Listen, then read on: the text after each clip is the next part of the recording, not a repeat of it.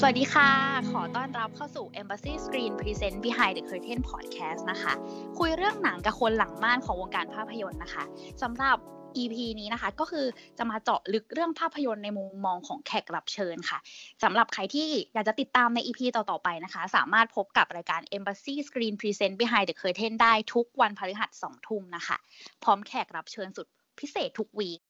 กลับมาที่ EP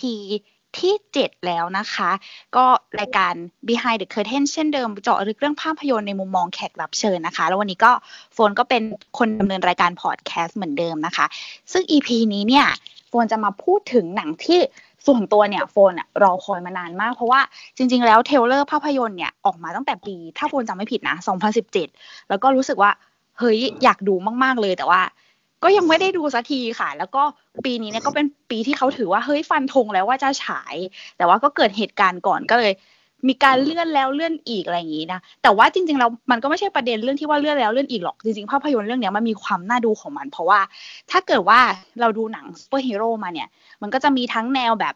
มาเวลอะแนวแบบเขาเรียกว่าอะไรร่วมกันแล้วก็มี DC ที่อาจจะไปออกแนวแบบหม่นหม่นดาร์กดาร์กเรียลเรียลหน่อยอะไรอย่างนี้ใช่ไหมคะ แต่ว่าพอมา พูดถึงฮีโร่ที่เป็นฮีโร่ประเภท thriller เนี่ย ยังไม่มีใครเคยทำมาก่อน หลายคนอาจจะเอ้ยเดาได้แล้วว่า เรื่องอะไรอะไรอย่างนี้เนาะก็ตาม EP ที่บอกเลยค่ะก็คือ The New Mutant นะคะ แล้วก็ตอนนี้นะคะโฟนก็อยู่กับเพจที่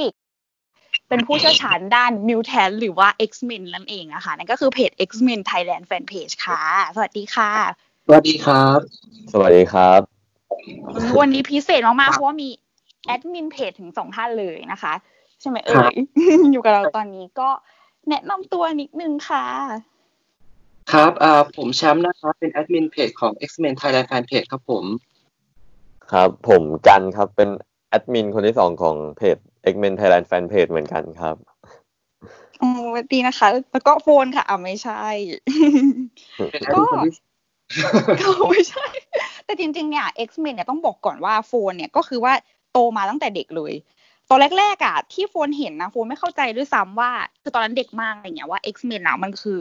มันคือหนังอะไรกันแน่แต่ว่ารู้สึกว่ากลัวอะไรอย่างเงี้ยว่าแบบมันเป็นหนังสยองขวัญหรือเปล่า เพราะว่าตอนเด็กๆเราเห็นแบบเหมือนผู้ชายแล้วก็มีกรงเล็บออกมาอะไรแบบนี้ ผู้หญิงแบบตาขาวๆแล้วก็แบบสามารถเรียกพลังจากอากาศได้อะไรอย่างเงี้ย ก็เลยแบบว่าแอบกลัวๆนิดนึงแต่ว่าเฮ้ยพอดูไปแล้วเรารู้สึกว่าแบบเราติดอะอะไรอย่างเงี้ย ใช่ใช่ ก็อ่อจริงๆ หนัง X-Men ที่ฉายภาคแรกอะครับ ก็เป็นหนังที่เรียกว่าประสบความสำเร็จเลยนะครับ ภาคหนึ่งแล้วก็เป็นจุดประกายให้หนังซูเปอร์ฮีโร่เรื่องอื่นๆเนี่ยตามมาด้วย เพราะว่าเอ่อตัวละครที่แบบมีพลังพิเศษมากมาย แล้วก็ฉากที่ทำให้คนเนี่ยจดจำนะฮะอย่างเช่น ตอนที่เรา X-Men เนี่ยเข้าขึ้นไปต่อสู้กันบนเทพีเสรีภาพนะฮะพอจำได้ใช่ไหมฮะแล้วก็ตอนที่ Storm เนี่ยปล่อยพลังใส่เจ้า Toad แบบแบบว่าโอ้ปล่อยสายฟ้าใส่เปี้ยงเลยนะฮะ หรือว่าตอนที่ Magneto เนี่ยบังคับปืนของตำรวจเนี่ยให้หันเข้ามาหาตำรวจทุกคนด้วยตัวเองนะฮะก็เป็นแบบอืมเป็นทำให้คนเนี่ยจดจำตัวละครแล้วก็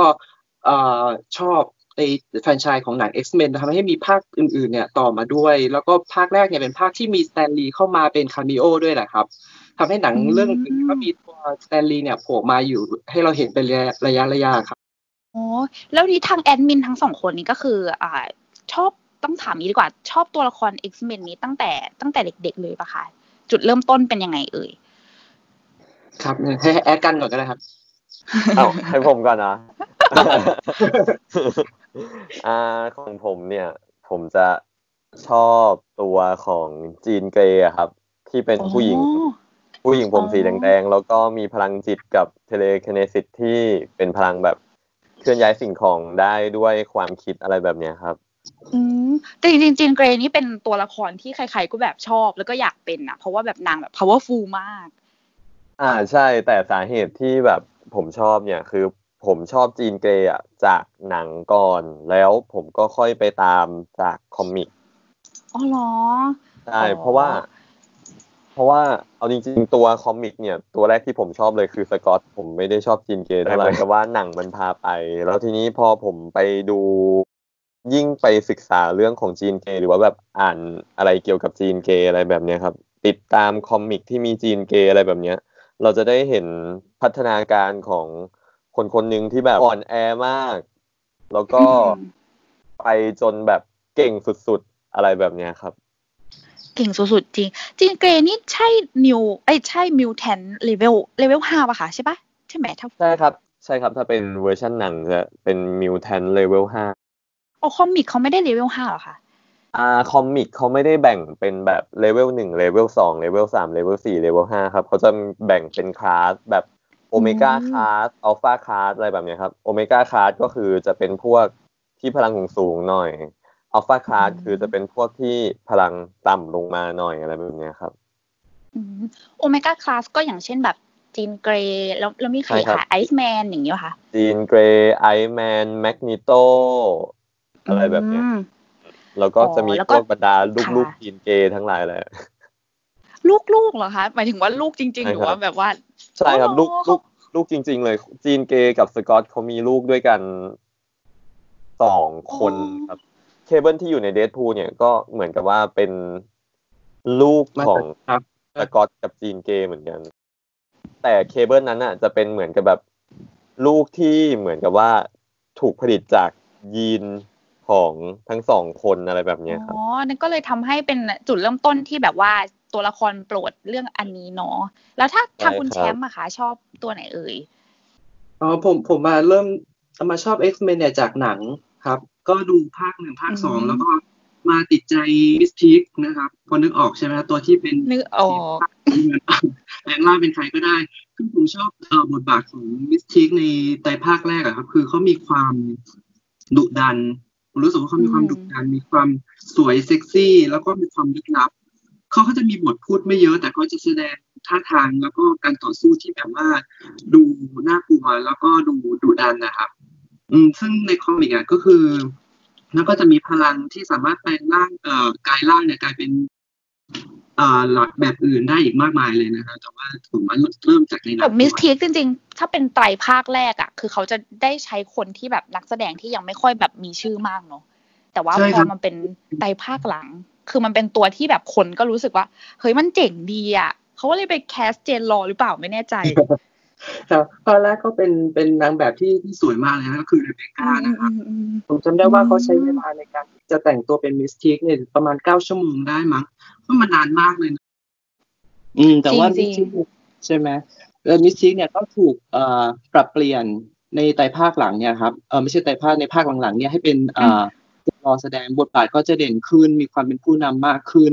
ผมว่าความดุอะไรก็อาจจะลดลงไปหน่อย แล้วก็มีประโยคสำคัญที่มิสติกพูดออกมาก็คือว่า mutant and proud ก็คือภูมิใจที่กลายพันธุ์ อันนี้เป็นประโยชน์ที่แฟนๆ X-Men เนี่ยจะจำได้แม่นเลยครับแล้วก็ผมีคนเอาไปล้อเป็นมีมเยอะมากเลยนะภาคหลังๆเนี่ย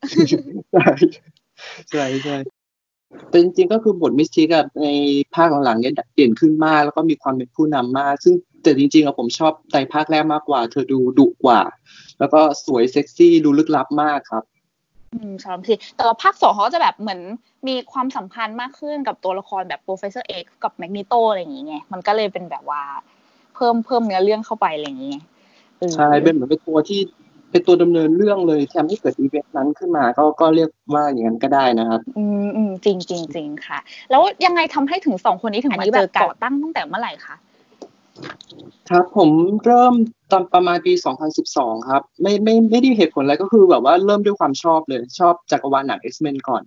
แล้วก็สร้างคอนเทนต์เกี่ยวกับหนังเป็นหลักก่อนนะครับ แล้วคราวนี้ก็ผมก็ content เกี่ยวกับหนัง แล้วก็มีตัวเอ่อ character เข้ามาบ้าง ตัว mutant เข้ามาบ้าง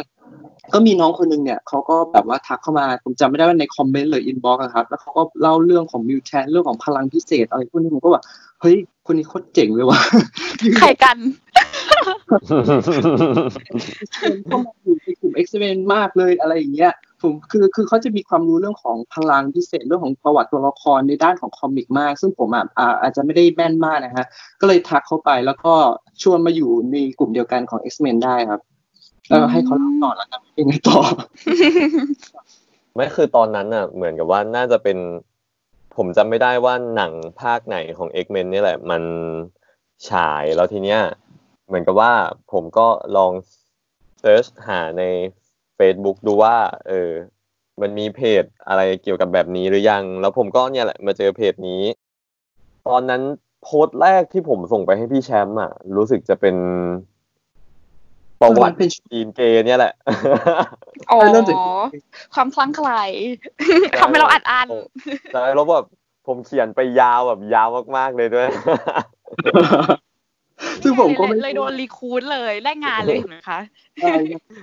ก็คือผมผมก็แบบว่า เฮ้ยแบบว่า เจ๋งว่ะเพราะผมไม่ได้มาสายคอมิกตั้งแต่แรกไงครับ แล้วก็พอหลังจากนั้นอะพอการเข้ามาช่วยดูเพจเพจแล้วอะครับ ก็จะแบบมีการแปลประวัติตัวละครเล่าถึงพลังของมิวแทนแต่ละตัวที่หลากหลายมากขึ้นกว้างขึ้นนะครับ นอกจากเอ่อจักรวาลหนังนะครับ คุณโฟมแล้วก็อันนี้ก็คือรันเพจกันสองคนเหรอคะ หรือว่ามีมีแอดมินอีกหลาย ๆ ท่าน เอ่อมีแอดมินปริศนาอีกคนหนึ่งครับเขาเขาก็จะมีมีแอดมินปริศนาด้วยเขาเขาไม่เผยตัวเขาเขาก็จะแบบมีส่งข่าวให้มาบ้างแบบว่าเอ้ยวันเนี้ยเข้าไปอ่านในทวีตหรือใน IG เจอข่าวอัปเดตเรื่องหนังเกี่ยวกับ com หรือว่าเกี่ยวกับ comic เอ่อ part นี้มาเอาขึ้นเพจสิ ก่อนที่เราจะเข้าไปเรื่องอ่า New Mutant อะไรเงี้ยค่ะ จริง X-Men เนี่ยก็อย่างที่บอกไปเลยว่าเป็นภาพยนตร์เรื่องแรกถ้าไม่นับ Blade อะเนาะจริงๆเป็นตัวที่เปิดตัวทำให้ทำให้โฟนรู้จักอ่าจักรวาลมาเวลด้วยอย่างงี้ เพราะว่าโฟนก็อาจจะเป็นฝั่งคุณแชมป์ก็คือไม่ได้อาจจะแบบว่ารู้คอมิกลึกเหมือนคุณการอะไรอย่างงี้ แล้วก็เห็นทางคุณแชมป์ก็แอบเกริ่นเกริ่นมาว่าจริง ๆ แล้วเดือนสิงหาคมนี้ก็จะครบรอบ 20 ปีแบบครบถ้วนท้วนๆเลยใช่ไหมคะ ของจักรวาล X-Men ใช่เพราะจำได้ว่าเอ่อหนัง X-Men ภาคแรกครับฉายที่เมืองไทยเนี่ยน่าจะประมาณ4สิงหาคมปี2000ก็ก็คือเดือนเดือนหน้าแล้วเนี่ยครับ อืม เป็นหนังที่อืมตอนนั้นผมเองผมไม่ได้ดูในโรงนะภาคแรกอะ ผมเห็นแบบไปปิดตามโรงหนังอะไรก็แบบ โอ้มันดูว้าวดี แต่ก็ไม่ได้ไปดูตอนนั้นน่าจะเด็กอยู่ แล้วก็มาดูใช่ใช่โฟนก็จำได้ว่าโฟนก็ดูในทีวี ครับใช่ผมก็ดูในทีวี แล้วก็แบบเห็นใบปิดเออเขาเรียกว่าโปสเตอร์ใบปิดอะไรตามโรงหนังอะครับ ที่แบบว่าเอ้ยมันมีหน้าของแต่ละตัวแล้วก็จะเป็นสีขาวๆดำๆเหมือนที่คุณคุณโฟมพูดตอนแรกว่าเอเอ้อยเออเออหนังอะไรมันน่ากลัวหรือเปล่าอะไรอย่างเงี้ยตาสีขาวๆก็ไม่ได้ยังไม่ได้ดูแบบจริงจังแล้วก็มาดูดูในทีวีเหมือนกันหรือดีวีดีผมจำไม่ได้ แล้วก็มาชอบติดใจจริงๆเนี่ยตอนภาคสองอันนี้ได้ดูในโรงเลยเพื่อนชวนไปดู แล้วก็จมาริงๆมันดังภาคสองเนาะฝนรู้สึกว่ามันดังภาคสองผมก็รู้สึกงั้นนะ อืมอืมแล้วก็รู้แล้วพอไปดูปุ๊บเออฉากแรกที่เปิดตัว Nightcrawler ที่แบบวาร์ปไปวาร์ปมาเนี่ย ผมก็แบบโหว้าวมากอะ คือแบบสมัย Special Effect ในสมัยนั้นมันแบบถือว่าสุดยอดมากๆเลยนะ จริงผมจะดูได้ตอนนี้มันก็ยังโอเคอยู่นะคะ โอเคเออใช่ตอนนี้ดูก็ยังโอเคอยู่ แต่ตอนนั้นสมัยนั้นแบบโหสุดยอดเลยอะ พลังแบบเนี้ยแล้วก็แบบ Lady Deathstrike มีไอ้แหลมๆโผล่มาจากนิ้วอะไรอย่างเงี้ยนะตอนที่ดูเอในอเออเออโรงจำได้แล้วจากนั้นก็ตามมาตลอดเลยครับ ครับแต่ว่าพอแต่ว่าจะพูดอย่างนี้ดีกว่าตัวละครที่ได้ไปต่ออะจะมีอยู่ไม่กี่ตัว คือหมายถึงว่ามันจะมีแบบจักรวาล X-Men ใช่ไหมแต่ว่าก็จะมีแค่คนเดียวที่แบบได้มีภาค spin-off ค่อนข้างเยอะอะไรอย่างงี้ก็คือวูเวอรีนครับรูเบอรีนก็มี spin-off ออกมาสามภาคเนาะเป็นตัวละครที่เอ่อมาปรากฏตัวใน X-Men ครั้งแรกเนี่ยใน comic เอ่อ Giant Size X-Men ซึ่ง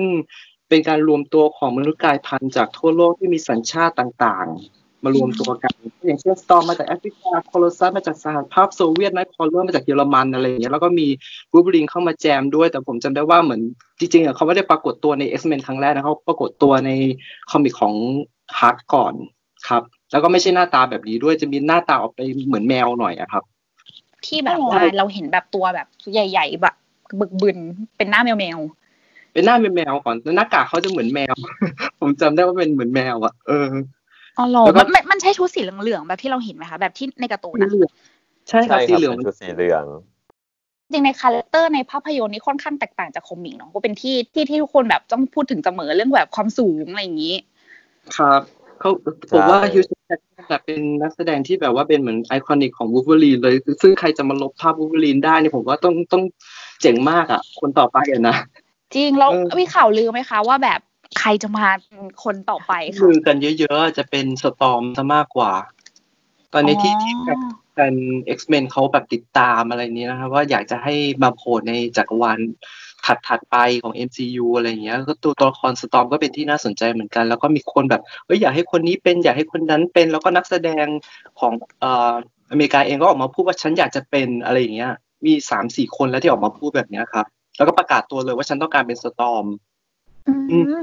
แล้วแล้วแต่ว่าตอนนี้ก็คือเขายังไม่ได้แคสStorm ได้ใช่ไหมคะยังยังครับ มันยังไม่ได้มีทิศทางที่แน่ชัดว่าจะออกมายังไงบ้างครับพูดถึง phase ใหม่จริงๆ X-Men อันเนี้ยไอ้ New Mutant เนี่ยก็จะเป็น spin-off ที่อีกภาคหนึ่งของ X-Men ที่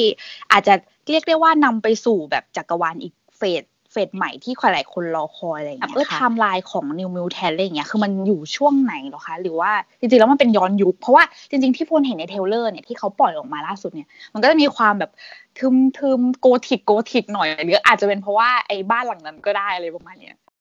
จริงๆ X-Men มันมีไทม์ไลน์ที่แบบค่อนข้างที่จะวุ่นวายมากๆเลยนะคะที่แบบอย่างภาคภาคไหนนะที่มันแบบเหมือนย้อนไปเปลี่ยนเดี๋ยว เดี๋ยวคิตตี้ก็ย้อนเวลาไปอะไรประมาณนี้ไอเรื่องไทม์ไลน์ของหนังเนี่ย มันเป็นเรื่องที่แบบ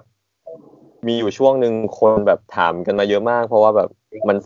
ก็น่าสับสนจริง ๆ นะครับหนังเนี่ยหลัก ๆ เนี่ยจะมีไทม์ไลน์อยู่สองส่วนก็คือเป็นช่วง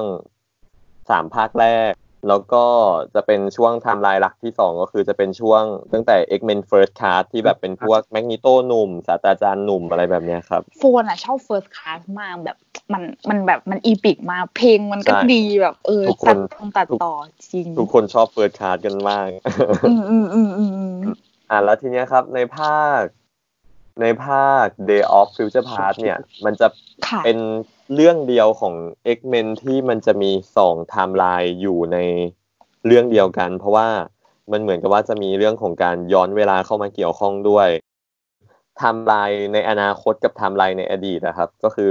ไทม์ไลน์ในอนาคตนี้ก็อาจจะเป็นไทม์ไลน์แบบปัจจุบันอะไรแบบนี้ครับ ที่พวก X-Men ต้องหนีการบุกรุก Sentinel แล้วก็ Kitty Pryde ต้องแบบทำการย้อนเวลาไปเพื่อแก้ไข อดีตเรื่อยๆ แก้ไขอดีตเรื่อยๆ ก่อนที่จะเจอบูเบอรีนอะไรแบบนี้ครับ อ่า อันนี้คือทำอันนี้คือไทม์ไลน์อนาคต หรือว่าไทม์ไลน์ปัจจุบันเนี่ยครับ แล้วก็ไทม์ไลน์ที่สองเนี่ยก็คือไทม์ไลน์ที่ส่งบูเบอรีนไปแก้ไขอดีต อืมจำได้ ซึ่งใช่ครับ ซึ่งหลังจากที่บูเบอรีนตื่นขึ้นมาในหนังเนี่ย ก็คือจะเป็นการลบสามภาคแรกที่ฉายก่อนหน้าเนี้ย ที่ Jean Grey กลายเป็น Phoenix หน้ามืดๆตายอะไรแบบเนี้ยครับหน้ามืดใช่เป็นเป็นการลบสามเหตุการณ์นั้นออกจากไทม์ไลน์หมดก็เหมือนกับว่าตอนเนี้ย X-Men อะ ถ้าจะเอาไทม์ไลน์จริง ๆ อะ ก็คือ จะเริ่มต้นแค่จาก X-Men First Class มาเรื่อยๆครับ แล้วก็จะเป็นเหตุการณ์มาจนถึง Dark Phoenix ปัจจุบันแล้วตัว New Mutant นี้อยู่ไทม์ไลน์ไหนต้อง ให้พี่แชมพูดเอาอันนี้ผมแอบเดานะครับ เดาว่าน่าจะเกิดขึ้นก่อน X-Men Dark Phoenix เพราะว่าหนังเนี่ยจริง ๆ แล้วเนี่ยมันมีกำหนดฉายตั้งแต่ปี 2018 แล้ว เออ แต่ว่ามันก็อย่างที่ทราบกันนะน้องมันเลื่อนแล้วเลื่อนอีกติดนู่นติดนี่อะไรอย่างเงี้ยครับ ก็เลยน่าจะอยู่ช่วงหลัง X-Men Apocalypse มันมีมันมีเหตุผลเพราะว่า อันนี้ผมสันนิษฐานนะครับ เพราะว่า X-Men Apocalypse เนี่ยมันมี ตอน end credit อะที่พูดถึง Access Corp เออก็คือเป็นชื่อของไวไลท์ตัวตัวหนึ่งนะฮะ แล้วก็ใน X-Men เอ่อ The New Mutants เนี่ยในชื่อของโรงพยาบาลเนี่ยมันก็มีชื่อนี้ที่ชื่อว่า Milbury อยู่ ก็เลยคิดว่ามันน่าจะมีความใกล้เคียงหรือว่าเชื่อมโยงกันได้ ที่จะเกิดขึ้นก่อน Dark Phoenix แต่อันนี้ไม่ได้ confirm นะครับต้องไปดูหนังเองว่ามันจะเป็นอยู่ในไทม์ไลน์ไหนอะครับ อืมแต่ว่าจริง ๆ โอ้ก็แต่ว่าก็น่าสนใจนะคะ เพราะว่าจริงๆพูดถึง casting หรืออะไรแบบนี้ที่เปิดตัวออกมาตอนแรกโฟก็รู้สึกว่าเฮ้ยมันคือนิวนิวจริง ๆ นิวมิวแทนอะไรอย่างงี้เพราะว่านักแสดงก็จะเป็นนักแสดงที่แบบหน้าใหม่ๆทั้งนั้นอะไรเงี้ยแล้วก็เป็นวัยรุ่นหมดเลยใช่เป็นวัยรุ่นหมดเลย ซึ่งตอนนี้เลื่อนแล้วเลื่อนอีกจนนักแสดงก็โตกันหมดแล้ว ครับ ขอให้ได้ฉายนะรอดูเอออยากดูเหมือนกัน อาจจะเป็นหนังสปินออฟเลยก็ก็เป็นไปได้ อาจจะแบบว่าเป็นจักรวาลไม่เกี่ยวข้องเลยอะไรอย่างนี้ใช่ไหมคะอย่างที่เห็นใน trailer มันออกมาแบบ dark แบบเป็นหนังสยองขวัญใช่ไหมเป็น horror อะไรอย่างนี้ไปเลย ก็เกิดทางงานหลักก็จะก็เป็นไปได้ ก็เป็นได้ ค่ะ จริงๆจริง ๆ ก็ชอบนะคะ เพราะว่าจริงๆ X-Men เนี่ยก็มีก็มีอีกอีกตัวหนึ่งที่โฟรู้สึกว่า spin-off ออกมาแล้วมันเกิดก็คือ Deadpool ใช่ไหมแบบก็ไม่ใช่แนวที่ ฮีโร่เขาจะทำเหมือนกัน แนวแบบว่าเขาเรียกว่าอะไรอะฟันแบบหัวหลุดอะแบบเลือดสาดอะไรอย่างเงี้ย แต่ว่าก็ใช่ อ่าพูดเมื่อกี้พูดถึงตัวละครที่น่าสนใจเนาะมีแต่แบบวัยรุ่นอะไรอย่างเงี้ยอยากให้แบบเล่าถึงตัวละครนี้เพราะว่าจริงๆก็มีหลายคนที่โฟนชอบอย่างเมสซี่วิลเลียมโฟนก็ดูจาก Game of Thrones นะคะ เล่นเป็นน้องอ่าน้องอะไรนะอาญาแล้วก็ชาย Stranger Things อะไรอย่างนี้นี่คนก็ชอบเหมือนกันโจนาธาน แล้วก็แน่นอนว่า อีกคนนึงก็คือ Anya Taylor-Joy อันนี้ใครใครไม่ชอบก็คงจะแปลก เพราะว่าน้องก็เป็นแบบใส่หนังอินดี้อยากให้เราแบบ ability นิดนึง เพราะว่าหลายคนก็อาจจะสนใจว่า เฮ้ย มันเป็นตัวไหนมาจากไหนอยู่ใน comic อะไรอย่างเอเงี้อยค่ะคิดว่าครับเขาเปิดตัวจริง ๆ เริ่มด้วยตัวด็อกเตอร์ก่อนนะมันจะเราจะเห็นว่าในโรงอืมอืมตอนแรกเหมือนจะเป็นโรงเรียนนะพอพอดูจริงๆเอ๊ะมันเป็นเหมือนสถานบำบัดเป็นโรงพยาบาล ที่แบบดูลึกลับสักที่หนึ่งนะฮะทำจะเหมือนไอซาลัมใช่ไหมแบบเหมือนโรงพยาบาลคนบ้า อารอารมณ์นั้นเลยแล้วก็มีพนักงานอยู่คนเดียวที่เราเห็นน่ะ ก็คือเป็นเป็นเหมือนคุณหมอเนาะซึ่งคนนั้นน่ะก็คือดรเซซิเลียเปียเรสนะครับอืมอืมซึ่งจริงๆอะในคอมิกอะเหมือนกับว่าตัวละครเนี้ยเขาเป็น X-Men ที่ตัวดีคนหนึ่งเลยนะ แต่ว่าในหนังเนี้ยผมก็ยังเดาไม่ถูกว่าเขาจะเป็นตัวดีหรือว่าจะเป็นตัวร้ายมีแผนการอะไรหรือเปล่า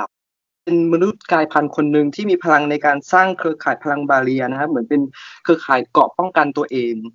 เราจะเห็นแวบๆแล้วในหนังที่มันเป็นเกราะสีแบบส้มๆครอบคลุมเหล่า New Mutants อยู่อะครับอ๋อเหมือนคล้ายๆ Violet ใน The Incredibles อะค่ะมันที่มันเป็นแบบบาเลียอ่าอะไรประมาณใช่ครับนั้นประมาณนั้น คล้ายอืมๆ Violet คล้ายๆ กับแบบ Sue Storm ใน Fantastic Four อะไรแบบเนี้ยครับอ๋อตอนแรกคนเห็นในตัวอย่างโฟนแบบมโนว่าแบบ เฮ้ยมันอาจจะเป็นแบบรุ่นเดียวกันกับแบบพวกน้อง X23 อะค่ะ ในภาคโลแกนอะไรเงี้ยที่แบบจับมาทดลองอะไรแบบเนี้ย เออเป็นแบบแนวแนวนั้นไหมหรือว่าความจริงก็อาจจะไม่ได้เชื่อมเพราะจริงๆโลแกนก็อาจจะเป็นอีกอีกหนังไทป์หนึ่งเลยแบบหนังแบบสไตล์แบบรางวัลไปเลยอะไรประมาณเนี้ยผมว่าไม่น่าจะใช่ไม่ใช่ใช้เดียวกับน้อง X23 ครับ เพราะว่าน้อง X23 นั้นจะเป็นแบบโปรเจกต์พิเศษขึ้นมาแบบ Weapon X อะไรแบบเนี้ยครับ จะเป็นโปรเจกต์เดียวกับ b อรีนที่แบบทดลอง เอาเด็กพิเศษพิเศษมาทดลองอะไรแบบเนี้ยครับ แต่อันนี้จะเป็นแบบเหมือนกับว่าเอาเด็กที่ ถ้าตาม trailer ที่ออกมานะครับ เหมือนกับว่าเขาจะเอาเด็กพวกนี้มาเรียนรู้การควบคุมพลังตัวเองอะไรแบบเนี้ยครับอืมถ้าตามคอมิกเนี่ย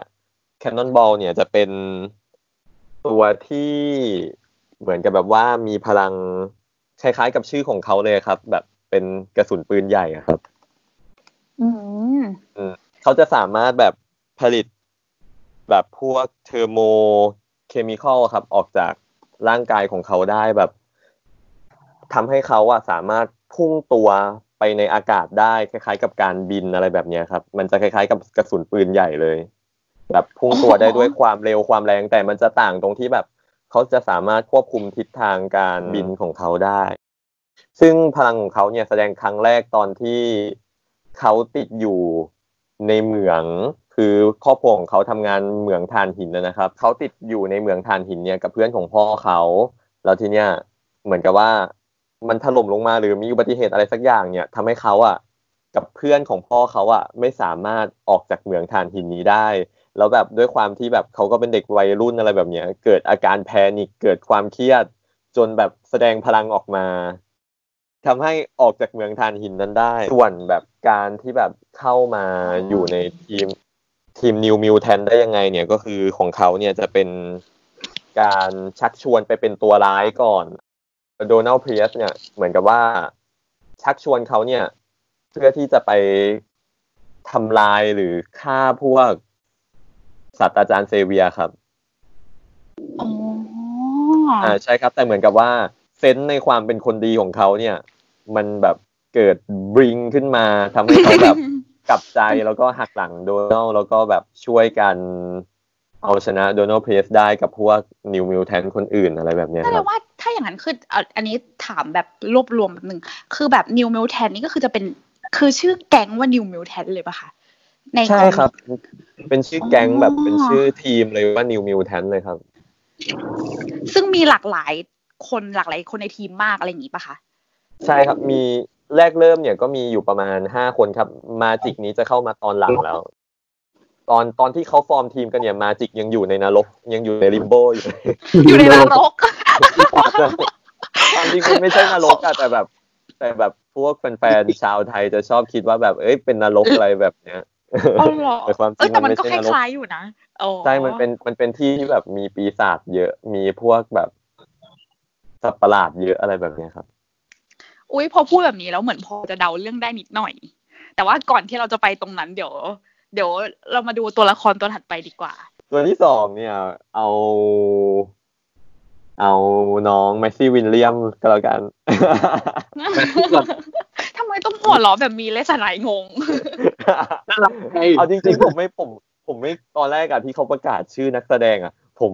แบบคิดในหัวว่ามันจะออกมายังไงวะแสดงเป็นตัวนี้มันจะเป็นยังไงวะอะไรแบบนี้เพราะว่าผมก็แบบชอบน้องเขาจากเกมออฟโดนเหมือนกัน ก็แบบกลายร่างโหดๆหน่อยอะไรอย่างงี้ใช่ไหม เพราะว่าใช่ในตัวในนี่มันจะแบบเป็นสัตว์ประหลาดตัวใหญ่ใช่ปะใช่ครับถ้าตามคอมิกคือแบบมันจะพลัสไซส์ขึ้นนะครับ แบบมันจะตัวใหญ่ขึ้นเวลากายร่างอะไรแบบเนี้ยแบบก็คือตัวของเขาเนี่ยจะชื่อว่า Wolf Band นะครับ เป็นแบบ มนุษย์กายพันธุ์ที่มีพลังที่สามารถกลายร่างกายเป็นมนุษย์หมาป่าได้ แต่ว่าเขาไม่ใช่มนุษย์หมาป่านะ แต่แบบการกลายพันธุ์ของเขาอะทำให้เขาแบบกลายร่างเป็นมนุษย์หมาป่าได้ ก็จะเสริมทักษะในส่วนของความแข็งแรง ความรวดเร็ว ความอดทน แล้วก็จะมีในเรื่องของเล็บกับเขี้ยว แล้วก็ healing factor เข้ามาเพิ่มเติมหลังจากที่เขากลายร่างเป็นมนุษย์หมาป่าแล้ว คือต้องเกรินก่อนว่า ครอบครัวของเขาเนี่ย เหมือนกับว่าแบบ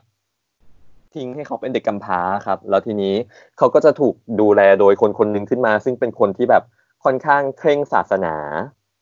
แล้วทีเนี้ยเขาก็จะโตขึ้นมาแบบเหมือนกับว่าถูกปลูกฝังเกี่ยวกับลัทธิเกี่ยวกับศาสนาอะไรแบบเข้มเข้มข้นเลย แล้วทีเนี้ย มีอยู่วันหนึ่งอะ เหมือนกับว่าพลังของเขาอะ มันเกิดแบบแสดงขึ้นมาแล้ว คนในหมู่บ้าน คนในชุมชนนั้นรวมไปถึงคนที่แบบเลี้ยงดูเขาอยู่เนี่ย คิดว่าเขาถูกครอบงำโดยปีศาจอ่าเขาก็เลยแบบเหมือนโดนต้องสิงหนีโดนอะไรอย่างงี้ อันนี้ใช่นี่ไอ้นี่เลยนะคอนเจอริงเลยนะเออเขาก็เลยแบบต้องหนีแบบหัวซุกหัวซุนมาไปอยู่บนเขาแล้วก็เจอกับคนคนหนึงเป็นเพื่อนของศาสตราจารย์ ก็ช่วยชีวิตเขาเอาไว้ แล้วก็พาไปให้ศาสตราจารย์ดูแลอะไรแบบเนี้ยครับศาสตราจารย์เซเวีย อ๋อ อันนี้คือคอมิกเนาะใช่ครับ แต่ผมอะเห็นในตัวอย่างหนังอะ ที่เขาไปตรวจมนแบบกับพระเจ้าในโบสถ์หรือว่าแบบไปพูดกับอะไรที่แบบเป็นพิธีกรรมทางศาสนาคิดที่คนจะไปสารภาพผิดสารภาพบาปอะไรแบบนี้ครับ กับพระเยซูในโบสถ์ผมว่าแบบเออเขาก็มีความตาม comic หรือว่าเคารพ comic ในตัวละครตัวนี้อยู่ ออเพราะว่าเราจะเห็นฉากได้เหมือนที่อยู่ในโบสถ์เนาะที่แบบเหมือนใช่ครับอะไรใช่ครับน่ากลัวน่ากลัว ใช่ครับ ผมว่าแบบ เออ ก็น่าจะ remind แบบถึงตรงนี้ได้ว่า เออ ใน comic เขาก็เป็นคนแบบนี้อะไรแบบเนี้ยครับ แต่ข้อเสียของเขาเวลาแบบกลายร่างเป็นมนุษย์หมาป่า ก็คือเขาจะไม่สามารถพูดได้หรือว่าสื่อสารได้ แต่ในหนังผมแอบเห็นว่าแบบกายร่างยังไม่เต็มที่ แต่ก็พูดได้นิดนึงอะไรแบบเนี้ย ยังยังไม่เห็นแบบร่างเต็มมาใช่เรายังไม่เห็นร่างเต็มในตัวตัวอย่างหนังครับ ก็คือจะพูดได้มีจิตสำนึกอะไรเหมือนมนุษย์ปกติเลย แต่ว่าอืมในคอมิกเนี่ยก็คือ จะมีจิตสำนึกความเป็นมนุษย์ แต่เพียงจะพูดไม่ได้สื่อสารไม่ได้ ก็จะมีเพื่อนในทีมอยู่คนหนึ่งที่เขามีพลังจิตนะครับ จะเชื่อมต่อจิตกับเขาอยู่เวลากลายร่างเป็นมนุษย์หมาป่าเพื่อนคนนี้ก็จะเป็นคนสื่อสารแทนให้ ผมว่า character ค่อนข้างตรงกับ character ของน้องเขาเนี่ยค่อนข้างตรงกับ comic เลยแหละ อืมก็ต้องรอติดตามสำหรับใครที่แบบรอดูผลงานเนาะอันจริงๆก็ Maisie ก็ไม่ได้ค่อยมีหนังใหญ่เยอะเท่าไหร่นะคะ อีกเรื่องหนึ่งก็จะเป็นหนังแบบวัยรุ่นหน่อย อืมใช่ครับใช่ ตัวถัดมาตัวถัดมาเป็นเป็นตัวไหน ตัวถัดมาจะเป็นอ่า Sunspot ครับ ค่ะ Sunspot ก็คือจะเป็นพวกที่แบบ สามารถดูดซับพลังงานแสงอาทิตย์เอามาใช้ได้ในรูปแบบต่างๆ ได้อะไรแบบนี้ครับ เอามาบินได้เอามาปล่อยพลังได้อะไรแบบเนี้ยก็คือสามารถเก็บซับเขาเรียกว่าพลังงานโซลาร์ครับ ตัวของเขาจะทำหน้าที่คล้ายๆโซลาร์เซลล์ที่แบบมีอานุภาพในการโซลาร์เซลล์ใช่ค่ะดูดซับพลังงานแสงอาทิตย์เอามาใช้งานได้ ดูดซับรังสีโซลาร์อะไรแบบเนี้ยครับอ่าความจริง Sunspot เนี่ยเขาเคยออกมาแล้วใน Days of Future Past นะครับ ใช่ไหมพี่แชมป์ ใช่ครับ ใช่ ใช่ Sunspot พลังเหมือนกันเลย เขาเคยออกมาใน Days of Future Past ภาคที่แบบมนุษย์กลายพันธุ์หนีตายจากอนาคตพวกอ่า Sentinel ที่เป็นอยู่ใน part อนาคตครับอืมอยู่ฉากหนึ่งที่แบบ Blink ในภาคนั้นที่แบบมีพลัง teleport เนี่ย teleport มาบอกเพื่อนๆว่าแบบพวกมันมาแล้วอะไรแบบเนี้ยถึงเวลาแล้ว ก็จะมีเขาเนี่ยเปลี่ยนร่างตัวเองเป็นเป็นสีดำอะไรแบบเนี้ยครับ เพราะว่าเขาอะเวลาจะใช้พลังอะตัวของผิวของเขาอะจะกลายเป็นสีดำตัวของเขาก็จะปกคลุมด้วยแบบออร่าอะไรบางอย่างที่จะทำให้รู้ว่าเขาอะกำลังใช้พลังอยู่อะไรแบบเนี้ยครับ อันนี้คือหน้ามืดของจริง ไม่ใช่จีนเกรย์ไอตัวแบบตัวดำภาคนั้นชื่ออดันคันโต แล้วก็ภาคล่าสุดเป็นเฮนรี่ซาก้าผมว่าโทนหน้าเขาคล้าย ๆ กันนะ เหมือนเหมือนที่คุณแชมป์บอกแหละว่าแบบ นักแสดงเขาจะเป็นความหลากหลายทางชาติพันธุ์เนาะมันมันทำให้ได้แบบว่าได้แฟนแฟนคอมิก แล้วก็แฟนหนังที่แบบว่าหลากหลาย แล้วก็กว้างขึ้นด้วยอะครับจริงๆ X-Men ก็แบบเป็นอะไรที่แบบทำให้คนตอนเด็กแบบรู้สึกว่าเฮ้ยฉันอยากมีพลังพิเศษอะไรอย่างนี้ฉันอยากเป็นเด็กไม่ปกติ น่าจะเป็นทุกคนแหละฉันอยากเป็นปกติอะไรประมาณนั้นคือแต่ถ้าเลือกแต่ถ้าเลือกได้ อันนี้นอกเรื่อง ถ้าเลือกได้อยากจะแบบว่า อยากมีพลังอะไรกันคะพูดมาทางขนาดนี้แล้วโอ้โห ผมเหรอเสพพลังมาเยอะจะต้องแบบมีในในใจที่แบบหวือหวาแน่นอน คืออาจจะเป็นถ้าเป็นโฟนอะคือโฟนคิดว่าตลอดเลยว่า ถ้าเกิดว่ามีพลังพิเศษอะโฟนอยากเป็นแบบชาวเซเวีย คือโฟนอะอยากจะอ่านจิตคนได้อะไรอย่างงี้กอยากเข้าไปอยู่ในหัวคนอะแต่ว่าอาจจะไม่ใช่อะไรที่ดีเท่าไหร่อะไรอย่างงี้ อย่างที่เห็นว่าแบบชาวเซเวียก็แบบ suffer ชาวเซเวียนี้มันไม่ใช่แค่อ่านจิตนะเนี่ยมันควบคุมคนอื่นได้ด้วยนั่นแหละมันเลิศมากเลยคุณคุณโฟนจะไปควบคุมใครเหรอครับ ตื่นเต้นนะคะได้เข้าไปอยู่ในหัวคนแล้วก็ได้บังคับด้วยแต่แต่เราเป็นคนดีไง เราก็จะออกมาเป็นแบบนั้นแบบ Professor X อะไรอย่างนี้ของผมเนี่ย ผมอยากมีพลังแบบ Jean Grey อะ ผมว่ามันสะดวกดี เฮ้ย แต่ว่าถ้าเกิดสุดท้ายเราแบบ ควบคุมไม่ได้อะจะไม่มีเธอจะตายนะไม่ไม่ไม่ไม่ไม่ไม่เอาภาคที่เป็น Phoenix เอาภาคธรรมดาพอมีเลือกด้วยมีเลือกได้ เพราะว่าผมว่ามันสะดวกดีอะสมมติแบบจะหยิบจับอะไรสมมติถ้าขี้เกียจก็แบบแค่ยกนิ้วแล้วก็แบบมาละลอยมา รู้เลยนะคะเป็นคนยังไง คุณแชมป์ล่ะคะจีนเกแต่จีนเกก็จะมีส่วนหนึ่งแบบคล้ายๆศาสตราจารย์เซเวียนะครับ ก็จะ อ่านใจคนอื่นได้แบบลบสมองคนอื่นได้อะไรแบบนี้เหมือนศาสตราจารย์ แต่อาจจะไม่ได้ powerful แบบศาสตราจารย์ อืม เพราะมันไม่ใช่พลังหลักเขาอะเนาะใช่ครับ ก็เป็นพลังหลักแหละ แต่แบบเลเวลศาสตราจารย์ของเขาแบบหลากหลายมากกว่า อืม แล้วคุณแชมป์ล่ะคะ คุณแชมป์ไม่อยากแปลงร่างหรือเปล่า เป็นมิสที ใช่ อยากจะไม่ใช่จริงจริงจริงชอบพลังของของเธออยู่แล้วแหละก็คือเหมือนอยากจะแปลงกายเป็นใครก็ได้ แต่คราวนี้ไอ้การแปลงกายเป็นใครก็ได้เนี่ย มันก็สามารถเขาเรียกว่าอะไรได้ทั้งคุณทั้งโทษ จริงไหมคือถ้าทางก็คือแบบว่าเอ้ยถ้าเกิดว่าเราต้องการที่จะช่วยใคร เราก็สามารถที่จะแปลเป็นอีกคนหนึ่งเพื่อไปล้วงความลับเอ๊ะมันดีเปล่าวะแล้วก็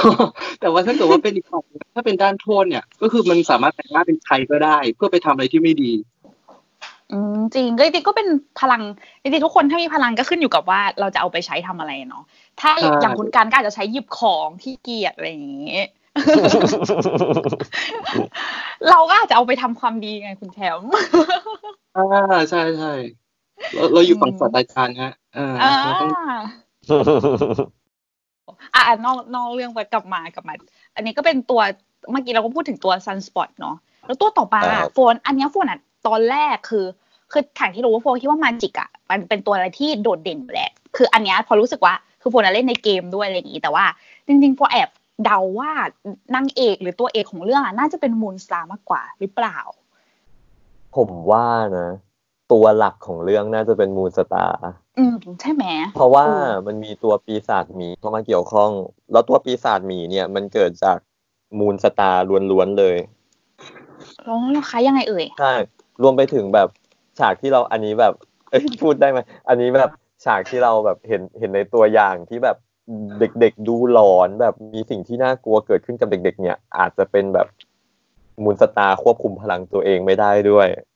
โอ้ทำให้คนอื่นหลอนเหรอ ใช่เขามีพลังอะไรคะเบลิตี้เขาเขามีพลังในการแบบแรกเริ่มเลยเนี่ย พลังของเขาคือแบบสร้างภาพลวงตาที่แบบเหมือนจริงมาก ๆ แต่แบบเป็นภาพลวงตาที่สร้างจากความกลัวของคนคนนั้นนะครับ เช่น ใครกลัวอะไร เขาก็จะเห็นภาพนั้นอย่างเช่น ในตัวอย่างเนี่ยอ่าไอแคนนอนบอลเนี่ย เขาเป็นคนที่แบบมีความหลังคือพ่อแม่เขาตายในเมือง พ่อของเขาเนี่ยตายในเมืองทานหินแล้วแบบมันจะมีฉากหนึ่งที่เหมือนกับว่า เขาเดินเข้าไปในถ้ำหรือเมืองฐานหินอะไรสักอย่างไปย้อนกลับดูในตัวอย่างได้ ผมว่าน่าจะเป็นสิ่งหนึ่งที่มาจากพลังของ ตัว Moonstar ที่แบบควบคุมพลังตัวเองไม่ได้ครับโอ้ยน่าสนใจ ถ้าเกิดว่าถ้าเกิดตัว Moonstar อยู่ใกล้โฟนเนี่ย มันก็อาจจะเป็นแบบอาณาจักรปลาอะไรอย่างเงี้ยเพราะว่าโฟนกลัวปลา ใช่เขาจะมีแบบ เขาจะมีแบบพลังที่แบบเหมือนอย่าง ครอบครัวของเขาเนี่ยเขาก็จะมีปู่ ปู่หรือตานี่แหละ แบบ เป็นหมอผีอะครับใช่เป็นหมอผีเป็นนักเวท ใช่ครับเป็นหมอผีเป็นนักเวทใช่ แล้วแบบพ่อของ Moonstar เนี่ย พ่อของ Moonstar เนี่ยจะเป็นเพื่อนกับศาสตราจารย์เซเวียเคยแบบออกรบด้วยกันแบบพ่อของ Moonstar เคยช่วยชีวิตศาสตราจารย์ตอนแบบ อยู่กองทัพตอนไปเกาหลีอะไรแบบนี้ครับเขาก็เลยแบบเป็นเพื่อนกันพอ Moonstar มันแบบมันแสดงพลังออกมาแล้วเนี่ยมันควบคุมพลังตัวเองไม่ได้ ตาของเขาอะก็เลยโทรมาหาศาสตราจารย์ Xavier ไม่ใช่โทรหรอกแบบเหมือนว่าสื่อสารติดต่อไปครับ ว่าแบบ เออมารับหลานฉันไปหน่อยอะไรแบบเนี้ย หลานฉันแบบน่าจะเป็น mutant ไปพาไปควบคุมหน่อยอะไรแบบเนี้ย เพราะว่าเขาใช่พ่อแม่ของเขาอะหายไปแล้วแบบ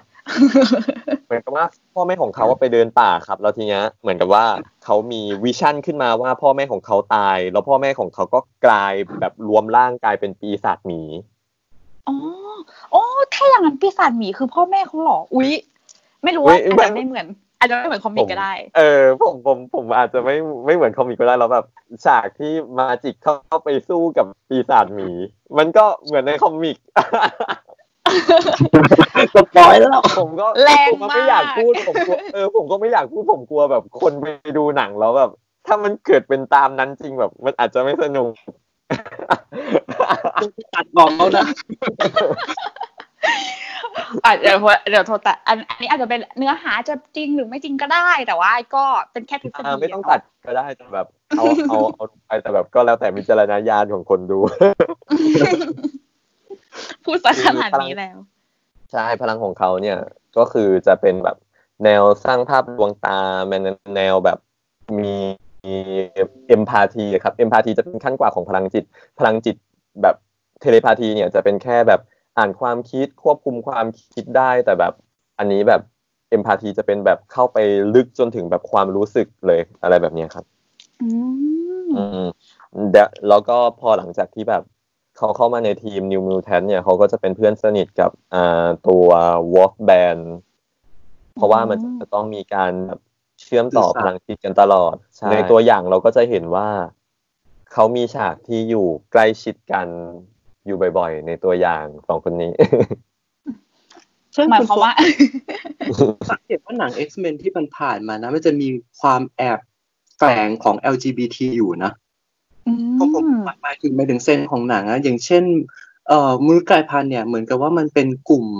คนกลุ่มหนึ่งที่มีพลังพิเศษหรือว่าแปลกประหลาด ทำให้เขาต้องอยู่แบบหลบๆซ่อนๆ แล้วก็จะมีอีกกลุ่มหนึ่งที่เปิดเผยตัวเองว่าเออฉันเป็นมนุษย์กลายพันธุ์ที่มีพลังแบบนี้แบบนี้อย่างเงี้ยครับผมว่ามันมีฝั่งแบบถ้าในหนังก็แบบเป็นฝั่งแบบแมกนีโตอะไรอย่างนี้ใช่ไหมแบบว่าภูมิใจ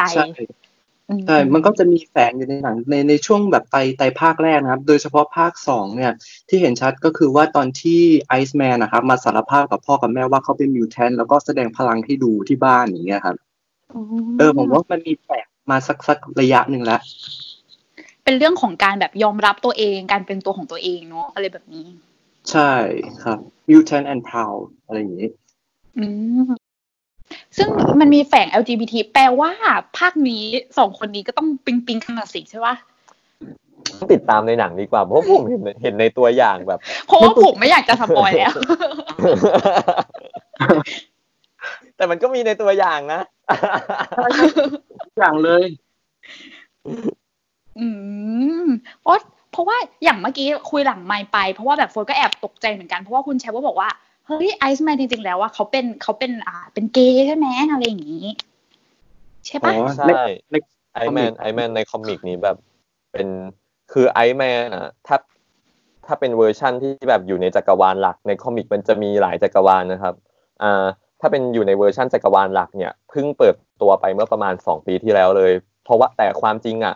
เขารู้ตัวเองตั้งนานแล้วว่าเขาเป็นแล้วแบบมันทำให้เขาแบบมีปัญหากับการใช้พลังตัวเองมาก ๆ Iceman อะ เป็นคนที่มีพลังเยอะมาก ๆ เวลาเขาอยู่ในร่างน้ำแข็งเนี่ยเขาแทบจะเป็นอมตะเลยนะครับ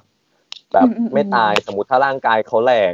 เขาก็สามารถฟอร์มตัวเองขึ้นมาใหม่ได้ หรือว่าแบบแขนเขาขาดเขาก็สามารถแบบเอาน้ำ เสกน้ำให้เป็นน้ำแข็งสร้างเป็นแขนตัวเองได้อะไรแบบเนี้ยครับ แล้วแบบก่อนหน้าเนี้ยเขามีปัญหากับการใช้พลังตัวเองมาก ในขณะที่คนอื่นที่มีพลังจิตอะอย่างเอมมาฟอร์สเนี่ย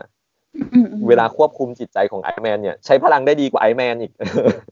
ใช้พลังของไอแมนได้ดีกว่าไอแมนใช้อีก แล้วพอเขาเปิดตัวว่าเขาเป็นเกย์เนี่ย เหมือนกับว่าเขาได้ freedom เขาได้อิสระ เขาก็เลยแบบใช้พลังได้แบบ ทุกอย่างตามใจเขาต้องการแบบพลังเยอะมาก ถ้าใครแบบได้ลองไปติดตามใน comic เดี่ยวของเขาเนี่ยครับ แบบจะรู้เลยว่า Iceman หลังจากเปิดตัวแล้วค่อนข้างที่จะแบบ เป็นแบบ Omega class ที่แท้จริงมาก ๆ โอ้เออจริงๆเอาอันนี้ก็เป็นเหมือนกันนะถ้าสมมติว่าแบบเรายอมรับตัวเองหรืออะไรเงี้ยเราก็จะแบบฟรีไงแบบอยากทำอะไรเราก็จะได้ทำจริงๆเราไม่ต้องแบบก็ทำได้ ใช่ไม่ต้องปิดกั้นอะไรแบบนี้ จริงๆ มันไม่ใช่เฉพาะไอซ์แมนนะครับ ใน comic จริงๆ มันมีประมาณสิบกว่าตัวเลยที่เป็น LGBT นะฮะ Mystique ก็ใช่ Mystique ก็เคยมีมีเขาเรียกอะไร มีแฟนที่ชื่อ Destiny ที่เป็น mutant ด้วยกัน อะไรอย่างเงี้ยครับเอ่อรวมถึงแบบ Deadpool Deadpool น่าจะเป็นเป็น bi เนาะไม่แน่ใจ Deadpool แบบ Deadpool Deadpool กับสัตว์ก็มีอารมณ์มั้งอันนี้แซวแซวแซวแซวตัวละครอันนี้แซวความจริงผมเป็นแฟนคลับเดดพูด้วยมันชวนดีหลายมากนะครับ อืม ที่เป็นแดร็กควีนก็มีนะ ที่เป็นมิวแทนอย่างเงี้ยชื่อเวสอย่างเงี้ยเออเชดครับโทษทีอุ้ยน่าสนใจอะอยากเห็นอยากให้แบบมีหนังอะแดร็กควีนมันจะต้องแบบชิคๆเลิศครับ แบบอย่างอย่างตัวที่มีชื่อเสียงตอนที่แบบใน comic แรกๆของจักรวาลมาเวลเลยก็จะเป็นตัว Northstar ครับ ก็เป็น mutant ที่เป็น LGBT เหมือนกัน ใน comic เหรอคะ อันนี้ยังไม่มีในหนังใช่ไหมครับ ยังไม่มีในหนังครับ เป็นเป็นเป็นพวกที่แบบปล่อยพลังโฟตอนปล่อยพลังแสงได้แบบดูดซับแสงออกมาแบบเป็นพลังตัวเองได้อะไรแบบนี้ครับ มีการแต่งงานกันแบบพิธีใหญ่โตเลยนะครับ ใช่แบบ เป็นตัวที่แบบเชิดหน้าชูตาให้ LGBT ในคอมิกมากอยู่ช่วงนึงนี่ไงควรเห็นคอมิกอยู่มันเป็นรูปแบบหน้าปกแต่งงานเลย ใช่ใช่มาแล้วกลับมาที่ตัวมิวแทนตัวสุดท้ายดีกว่าโอ้ตัวนี้น่าจะยาวแน่ชั่วโมงเพราะว่าแบบมาจิกมันเป็นตัวที่แบบประวัติโชคโชนมาก ๆ ก่อนที่จะเข้าแบบมาใน New Mutants นะครับ การประจนภัยของ Magik คือแบบแฟนตาซีมากผมว่าที่หนังเป็นแบบ ดูสยองขวัญส่วนหนึ่งเลยเนี่ยก็คือมาจากทั้ง Magik กับทั้ง Moonstar สองตัวเนี้ยที่น่าจะเป็นตัวที่แบบทำให้เป็นแรงบันดาลใจให้หนังมาเดินทางมาในแนวสยองขวัญยังไงคะเราเล่าให้ฟังนิดนึงทุกคนเห็นอยู่ในเกมคือเขาจะใส่แบบแต่งตัวแบบเซ็กซี่นิดนึงแล้วก็ถือดาบใหญ่ ๆ อันนี้ที่ อันนี้ที่โฟเห็นในเกมนะ แต่ในหนังก็มีความคล้ายอยู่ก็มีความน้อง Anya Taylor ก็แบบตัดหน้าม้าเต่อเต่ออะไรอย่างงี้เหมือนเลยเหมือน character เออความจริง Magik เนี่ยเขาจะมีพี่ชายเป็น mutant อยู่สองคนก็คือ Colossus Colossus เนี่ยเราจะเห็นใน Deadpool แล้วที่แบบแปลงร่างกายเป็นเหล็กได้ครับใช่แล้วก็มีมิเคลมิเคลตัวนี้จะเป็นพวกที่มีคล้ายๆ กับพลังพลังคล้ายๆ กับมาจิกก็คือ teleport แล้วทีเนี้ยอ่าตัว Colossus เนี่ย เอามาจิก คือ Colossus เขาเข้ามาอยู่ในโรงเรียนของศาสตราจารย์เซเวียก่อนมาจิกนะครับ แล้วทีเนี้ยเขาก็พาพอเขาเข้ามาอยู่ในโรงเรียนแล้วเขาก็เลยพาตัวน้องสาวของเขาเนี่ย เข้ามาอยู่ในโรงเรียนด้วยเพราะว่าแบบเขากลัวน้องสาวเขาเป็นอันตรายศาสตราจารย์ พอเช็คอะไรแล้วว่าแบบเป็นมนุษย์กายพันธุ์ก็แบบมาจิกเดิมทีเนี่ย เป็นชาวรัสเซีย เขาจะพูดภาษาอังกฤษไม่ได้เขา เป็นเด็กที่แบบสื่อสารภาษาอังกฤษไม่ได้เลยศาสตราจารย์เซเวียก็เลยทำการแตะที่หัว พอแตะเสร็จก็พูดภาษาอังกฤษได้เลย เฮ้ยจริงเหรอเอ้ยดีคุณแปลภาษาเซเวียศศาสตราจารย์เซเวียทำการอัปโหลดอังกฤษโปรแกรมอะครับของศาสตราจารย์เองอะเข้าในหัวของมาจิกอืมทำให้เขาสื่อสารและเข้าใจภาษาอังกฤษได้ คิดว่าจะมีการเกรินกลับไปไหมคะ แบบว่าอาจจะมีคาเมโอเล็กๆโผล่มานิดหน่อย ผมว่าน่าจะมีนะเพราะว่า ผมว่าน่าจะมีตัวตัวละครอื่นที่นอกเหนือจากที่เราเห็นในตัวอย่างด้วย อุ๊ย ใครหรอ ผมว่าน่าจะมีแน่นอน พูดมาตั้งขนาดนี้แล้ว คือในตัวอย่างมันมีการเปิดมิมิติด้วยไง มิติลิมโบอะไรอย่างเงี้ย ที่แบบใช่เฮ้ยน่าจะมีอะไป ไปต่อไปได้อีกอะ แล้วเราก็จะแบบเราอย่างเดียวมันทำแล้วมันทำให้เรางงมากว่า ตกลงไทม์ไลน์ของนิวมิวแทนเนี่ย มันอยู่ตรงไหนหรือว่าแบบ มันเกิดมันเริ่มจากตรงไหนกันแน่อะไรแบบเนี้ยครับ เพราะว่ามาจิกเขาอย่างที่ผมบอกตอนแรกเขาเข้ามาตอนหลังแล้วอ๋อแต่ว่าอันนี้มันเหมือนแบบทุกคนมาพร้อมกันอะไรประมาณนี้ป่ะคะใช่เหมือนกับว่ามาจิกมาก่อนเพื่อนเลย อืมอืมอืมอืมก็ ต้องไปรอติดตามแต่คือมาจิกเนี่ยตอนหกขวบเนี่ยครับเขาถูกลักพาตัวโดยคนคนหนึ่งชื่อว่าเบลัสโกเป็นแบบคนที่อยู่ในลิมโบมาก่อนเขาครับอืมอืมเขาเขาลักพาตัวมาจิกลงไปเนี่ย เพราะว่าเขาจะใช้มาจิกเป็นเครื่องมือในการที่จะเชื่อมต่อระหว่างโลกกับลิมโบเพื่อแบบเอาเขาต้องการจะครอบครองโลก ด้วยแล้วก็ต้องการจะหนีออกจากลิมโบด้วยไม่อยากอยู่ในลิมโบแล้วอะไรแบบเนี้ยครับ แต่ว่าเขาไม่สามารถหนีออกมาจากลิมโบได้เขาก็เลยต้องมีตัวคนคนหนึ่งที่แบบสามารถทำให้เขาเนี่ย ออกมาจากลิมโบได้โดยการอัญเชิญพวกเทพโบราณอะไรแบบเนี้ยครับแล้วพอไปอยู่กับเบลาโกแล้วแบบเบลาโกเขาก็สอนเรื่องเกี่ยวกับเวทมนต์ดำอะไรแบบเนี้ยให้มาจิกอืมแล้วก็แบบ มีการหลอกเด็กอะเบลาโกแบบเป็นปีศาจนิสัยไม่ดีมีการหลอกเด็กตอนนั้นมาจิกยังหกขวบอยู่มีการหลอกเด็กว่าเอ้ยฉันรักเธอนะ อะไรแบบเนี้ยฉันจะเป็นพ่อของเธอเองอ๋อใช้ความแบบว่าแล้วก็แบบน้องก็ขาดพ่ออะไรอย่างงี้อะไรแบบใช้ความแบบเอ้ยฉันรักเธอนะ แล้วก็แบบเอาจิตวิญญาณที่บริสุทธิ์ส่วนหนึ่งของมาจิกเนี่ยมาทำเป็นบัตรสโตนเพื่อที่ตัวเขาเองเนี่ย จะได้ใช้ Bloodstone เนี่ยในการเปิดทางเชื่อมต่อระหว่างโลกกับลิมโบแล้วก็ มาจิกจะได้อยู่ในการควบคุมของเขาด้วยอะไรแบบนี้ครับ แล้วก็มาจิกเนี่ยพอเข้าไปในลิมโบเนี่ยมันก็จะเป็นเหมือนกับว่าโลกอีกโลกหนึ่งจักรวาลอีกจักรวาลหนึ่งครับเขาก็จะไปเจอ X-Men อีกกลุ่มหนึ่งเป็น X-Men ในจักรวาลที่เคยลงมาลิมโบแล้วไม่สามารถกลับขึ้นไปบนโลกได้ อันนี้จะไม่เกี่ยวข้องกับจักรวาลหลัก อันนี้จะไม่เกี่ยวข้องกับพวกที่อยู่จักรวาลหลัก ก็คือจะเจออยู่สองคนก็คือ Storm กับคิตตี้สองคนนี้ก็จะใช่ครับสองคนนี้ก็จะช่วยมาจิกในการแบบใช้ชีวิตในลิมโบ อย่าง Storm ก็จะช่วยสอนเวทมนต์สายขาว ให้มาจิก แล้วก็คิตตี้ก็จะช่วยสอนในเรื่องของการแบบต่อสู้ให้มาจิก จะเหมือนกับแบบลิมโบเนี่ยมันจะเป็นเหมือนมิติอีกมิติหนึ่งอะครับ ที่สามารถไปยัง โลกอีกโลกหนึ่งได้ด้วยอะไรแบบเนี้ยครับอะไรแบบเนี้ยเพราะว่าอย่างพลังอย่างพลังของมาจิกเนี่ย การ teleport ของมาจิกเนี่ย ที่ปกติ teleport เนี่ยมันจะเป็นการ teleport จากที่หนึ่งไปอีกที่หนึ่งเฉยๆใช่ไหมครับ แต่ของแต่ของมาจิกอะเป็นการ teleport แบบย้อนเวลาข้ามเวลาอะไรแบบนี้ไปได้เลยอะเพราะว่าแบบอ๋อเขา teleport ผ่านช่องทางของลิมโบครับเขาใช้กลุ่มพลังจากลิมโบในการ teleport จริง ๆ ก็แอบคล้ายๆอ๋อมันก็เลยเหมือนคล้าย ๆ แบบก็เลยเจอคิตตี้อะไรประมาณนี้ป่ะคะเพราะว่าเป็นใช่ครับแนวประมาณอืมประมาณนั้นพอเขาเข้าไปในลิมโบแบบเขาก็แบบรันแบบ alternate universe เลยพอสักพักหนึ่งเขาก็แบบกลับมาหาเบลาสโกแบบแกล้งทำเป็นซื่อสัตย์กับเบลาสโกโดยที่แบบ มี Storm ที่ในโลกนั้นเนี่ยเป็นนักเวทเนี่ยถอดจิตมาช่วยแบบดูแลมาจิกด้วย ได้เป็นลูกมือหรือเด็กฝึกงานของเบลาสโกก็จะได้แบบได้เรียนรู้มนต์ดำอะไรอีกมากมายอะไรแบบเนี้ยครับ เพราะฉะนั้นการใช้เวทมนต์ของมาจิกจะเป็นการผสมระหว่างมนต์ขาวและมนต์ดำก็จะพิเศษนิดนึงอืมโอ้ยรู้สึกได้เปรียบอะได้ใช้ได้ทั้งมนต์ขาวและมนต์ดำใช่ แล้วก็ ทีเนี้ยเหมือนกับว่ามีเหตุการณ์เหตุการณ์หนึ่งที่แบบ เขาต้องฆ่าทั้ง Storm แล้วก็คิตตี้ในจักรวาลนั้น เพราะว่าเบลาสโกอะครับ จะใช้ทั้ง Storm กับคิตตี้เนี่ย เพื่อผลประโยชน์ของตัวเขาเองมาจิกก็เลยแบบต้องฆ่าไม่อย่างนั้นแบบชิงฆ่าอย่างนี้หรอคะอื่นๆใช่ครับ ไม่อย่างนั้นมิติอื่น ๆ บนโลกเนี่ยก็จะแบบอย่างเช่นโลกหรือว่ามิติอื่น ๆ ด้วยก็จะถูกคุกคาม เขาก็เลยแบบมาจิกก็เลยต้องทำการฆ่าสองคนนี้อืม แล้วทีนี้มาจิกก็ teleport หนีไปที่อื่น แล้วก็กลับมาที่ลิมโบ แล้วก็มาสร้างดาบที่เราเห็นกันนะครับอ๋อ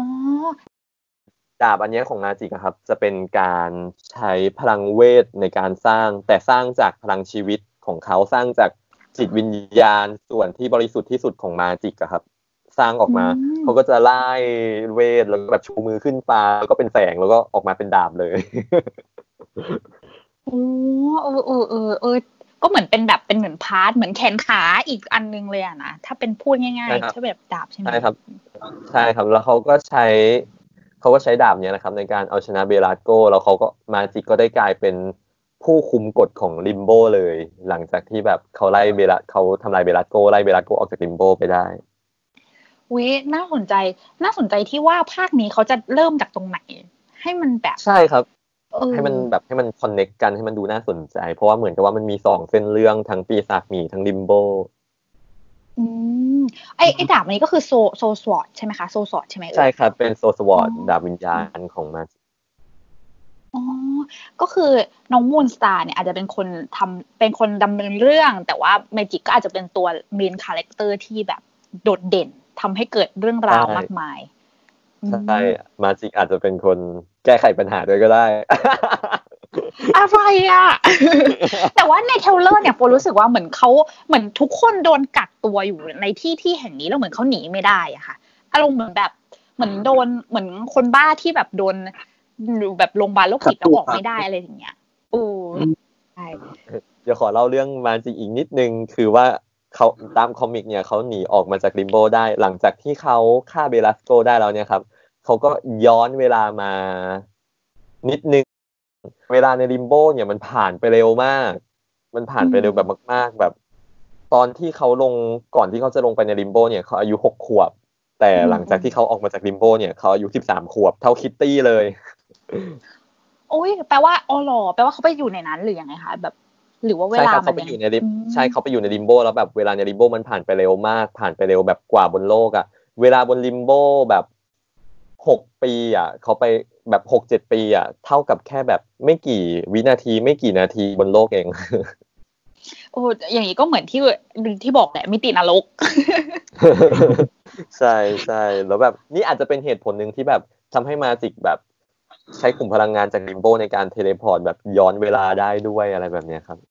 ช่แล้วเวลา Magik เนี่ยเขาจะเป็น iconic มาก ๆ แบบ เวลาเขาใช้พลังเนี่ย เขาใช้ดาบในการใช้พลังอะ เขาจะมีเกราะขึ้นมาปกคลุมตัวเอง เริ่มจากแขนอะไรแบบเนี้ยครับ ถ้าใช้ไม่มากก็จะแบบ ถ้าเขาเรียกดาบขึ้นมา ถ้าเขาแค่เรียกดาบขึ้นมา มันจะคลุมที่แขนอืมอ่าแต่พอเริ่มใช้ดาบในการต่อสู้หรือว่าแบบเริ่มใช้พลังเวทเนี่ย เกราะมันจะเริ่มคุมทั้งตัวของเขาเพื่อแบบเป็นการปกป้องตัวเขาเองอะไรแบบนี้ครับ ซึ่งผมว่าก็น่าจะมาจากหนึ่งคือ การที่เขาเป็นคนคุมกฎของลิมโบสองคือมาจากพลังเวทตอนที่เขาใช้ในการเสกโซสวอตเนี่ยแหละครับ มาจิกเวลาใช้พลังบนโลกเนี่ยก็จะไม่ได้เยอะขนาดนั้น จะไม่ได้เป็นแบบเยอะเท่า Limbo ครับ เหมือนกับว่าพลังเวทมนต์บนโลกของเขาจะค่อนข้างจำกัดแต่ มันก็จะมีอยู่ช่วงหนึ่งที่เขาย้อนเวลาไปเรียนการใช้เวทมนต์กับ Doctor Strange ก็เลยทำให้เขาแบบเป็นหนึ่งในณปัจจุบันเนี่ย Magik เป็นหนึ่งในผู้ที่ชำนาญด้านการใช้เวทมนต์มากที่สุดคนหนึ่งของจักรวาลมาเวลครับ อุ๊ย ถ้าพูดถึง Doctor Strange ก็ ถ้าอย่างนั้นก็อาจจะมีแนวโน้มว่าแบบ ไปโผล่ในใช่ไอ้ Madness ได้เปล่าเนี่ยอะไรประมาณนี้แม้ ผมว่าหนังเรื่องนั้นนะอาจจะเป็นหนัง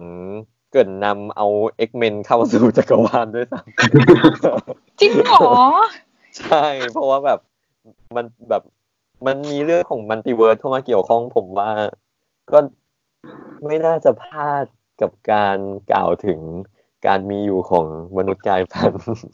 อุ้ยวันนี้คุยกับ X-Men Thailand Fanpage รู้สึกว่า ตัวเองได้รับความรู้จากเฟสถัดไปเยอะมากได้ได้รับความรู้ล่วงหน้า ครับซึ่งอาจจะเกิดหรือไม่เกิดไม่รู้นะ แต่ผมคิดว่าแบบไม่น่าจะพลาด เพราะว่าแบบตอนนี้ เพราะว่าก็เป็น X-Men เป็เป็นนแฟรนไชายที่ทำเงินได้ ผมว่ามาเวลไม่น่าจะพลาดครับอืมใช่ก็จเพริงราะว่ามันนะถึงเจ็ดภาคแล้วนะ แล้วก็แบบว่ามีสปินออฟอีกต่างหาก อืมแต่คราวเนี้ยก็จะรอลุ้นว่าไอ้ X-Men เนี่ยจะหรือว่า Mutant เนี่ยจะเข้ามาเกี่ยวโยงในจักรวาล MCU ในเฟสถัดๆไปยังไงได้บ้าง ก็สันนิษฐานกันไปเนาะเออความจริงความจริงแต่ก็มีการแบบเขาเรียกว่าอะไรอะมีการ ไม่เชิงถ่ายซ่อมหรอกมีการเพิ่มอะไรแต่เพิ่มบางเหรอออย่างลงเอาจริงดิไม่อันนี้คุใช่ณครับไม่มีรู้การเพิ่มอะไรบางอย่างลงไปในหนัง อย่างเช่นตอนแรกเนี่ย มันไม่มีในเรื่องของ มาจิกกับดาบของเธอครับอือ๋อมเหรออ๋อแล้วเขาก็ก็แบบเพิ่มเข้าไป ใช่เขาก็เพิ่มเข้าไปครับอืมรู้สึกจะมิติลิมโบด้วยปะเหมือนตอนแรกก็ไม่เห็นใช่ใช่นะยังไม่มีมิติ Limbo ในช่วงในในในตอนแรกเราเหมือนกับว่า เพิ่มเข้าไปครับ เพิ่มเข้าไปเพราะว่าพอออก trailer มาแล้วทุกคนกรี๊ดน้องกันหรือเปล่าแล้วก็เลยแบบ เฮ้ยเราต้องเพิ่มตัวละครตัวนี้ แล้วตอนนั้นเหมือนกับว่ามีกระแสหนึ่งที่แบบ ว่าเหมือนกับว่ามันมันน่ากลัวเกินไปจนแบบต้อง edit ฉากบางฉากด้วยอะไรแบบเนี้ยครับจริงเหรอแต่จริงๆโฟมอยากดูแบบน่ากลัวนะแบบรู้สึกว่า เออ แปลกใหม่ดีอะไรอย่างเงี้ยอืมแต่ว่าก็ต้องลองดูก็ดีก็ดีนะคะ ก็แบบทำให้ชาว comic ก็ได้รู้สึกว่า เออ เราได้เห็นมิติ Limbo ในจากภาพยนตร์บ้างในจอใหญ่อะไรอย่างนี้เราอาจจะได้เห็นแบบ Magik ใช้พลังเหมือนในหนังสือการ์ตูนที่แบบ เวลาสู้ใครไม่ได้ก็เปิด warp บนพื้น แล้วก็เรียกปีศาจจาก Limbo ออกมาดูดคนอื่นเข้าไปใน Limboทำไมมันโหดจัง Magik เป็นคนโหดมากแบบสาวรัสเซียไงเป็นคนที่แบบ พวกพลังจิตไม่ค่อยกล้าที่จะอ่านใจ Magik เพราะว่าแบบเป็นคนที่แบบมีอะไรดำมืดอยู่ในหัวเยอะแยะมากโฟมว่าเขา casting ดีนะเนี่ยแบบว่าได้เลยอะน้องคนเนี้ย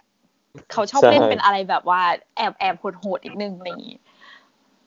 มีอยู่ฉากหนึ่งในตัวอย่างที่แบบเขาพูดว่าแบบฉันฆ่าผู้ชายไปกี่คเอนอนั่นแหละแปดคน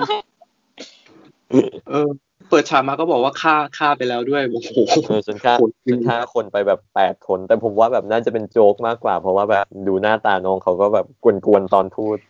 เออเออเออเออเออจริงมีตัว ตัวหนึ่งที่ไม่แน่ใจว่าปรากฏอยู่ในตัวอย่างหรือเปล่าคล้ายๆมังกรปะคะใช่ปะอ๋อใช่ครับเอ่อตัวมันมันชื่อว่าล็อกฮีดอะครับ ตัวนี้เอ่อจริง ๆ แล้วมันเป็นมันเป็นเอเลี่ยนจากดาวดวงอื่นนะมันไม่ได้เกี่ยวกับตัวเอ่อเขาเรียกอะไรนะมิติ Limbo นะฮะแต่มีว่าเป็นเลี่ยนอีกด้วยเหรอคะเป็นเอเลี่ยนที่หน้าตาเป็นเป็นมังกร แล้วก็จริงๆอะไอตัวเอเลี่ยนตัวเนี้ยมันเหมือนกับว่ามันจะมีความเกี่ยวพันกับตัวคิตตี้ ใน comic นะครับมากกว่าตัว Magik ด้วย แต่ว่าเรามาเห็นไอตัวเนี้ยที่อยู่ใน trailer ก็คือเหมือนมันเป็นเหมือนเป็นตุ๊กตา puppet อะที่มาจิกกอดตั้งแต่ตอนเด็กๆเลย แล้วก็มันมีโผล่แวบไปแวบมาในตัวอย่าง ซึ่งแบบแฟนๆก็ก็รอดูอยู่ว่า เอ้ยใช่มันหรือเปล่าคือมันโผล่มาข้างๆไอ้ไอตัวหมีปีศาจอะก็แบบเอ้ยใช่มันมันข้างๆมันไม่ชัดสักทีเดียว แต่แต่ว่าสันนิษฐานว่าใช่อะไรอย่างเงี้ยครับซึ่งเราหรืออาจจะเป็นแค่ตุ๊กตาด้วยหรือเปล่า อะไรนะ ซึ่งเราอาจจะเห็นคิตตี้ในหนังด้วยหรือเปล่าจริงเหรอส่งรูปมาคือเดี๋ยวนี้ วงมาคือความจริงอะอ่าฉากมาจิกนอนกอดอิตุ๊กตาตอนเด็กเนี่ยอิตุ๊กตามังกรตอนเด็กเนี่ย มันจะเป็นคล้ายๆ กับฉากหนึ่งในคอมิกที่แบบ ตอนนั้นมาจิกยังเด็กอยู่แต่คิตตี้แบบอายุสิบสองสิบสามปีแล้วแบบบอกมาจิกว่าแบบ เออเนี่ย มีตุ๊กตาตัวหนึ่งแบบเหมือนในแฟรี่เลยอะไรแบบเนี้ย อืม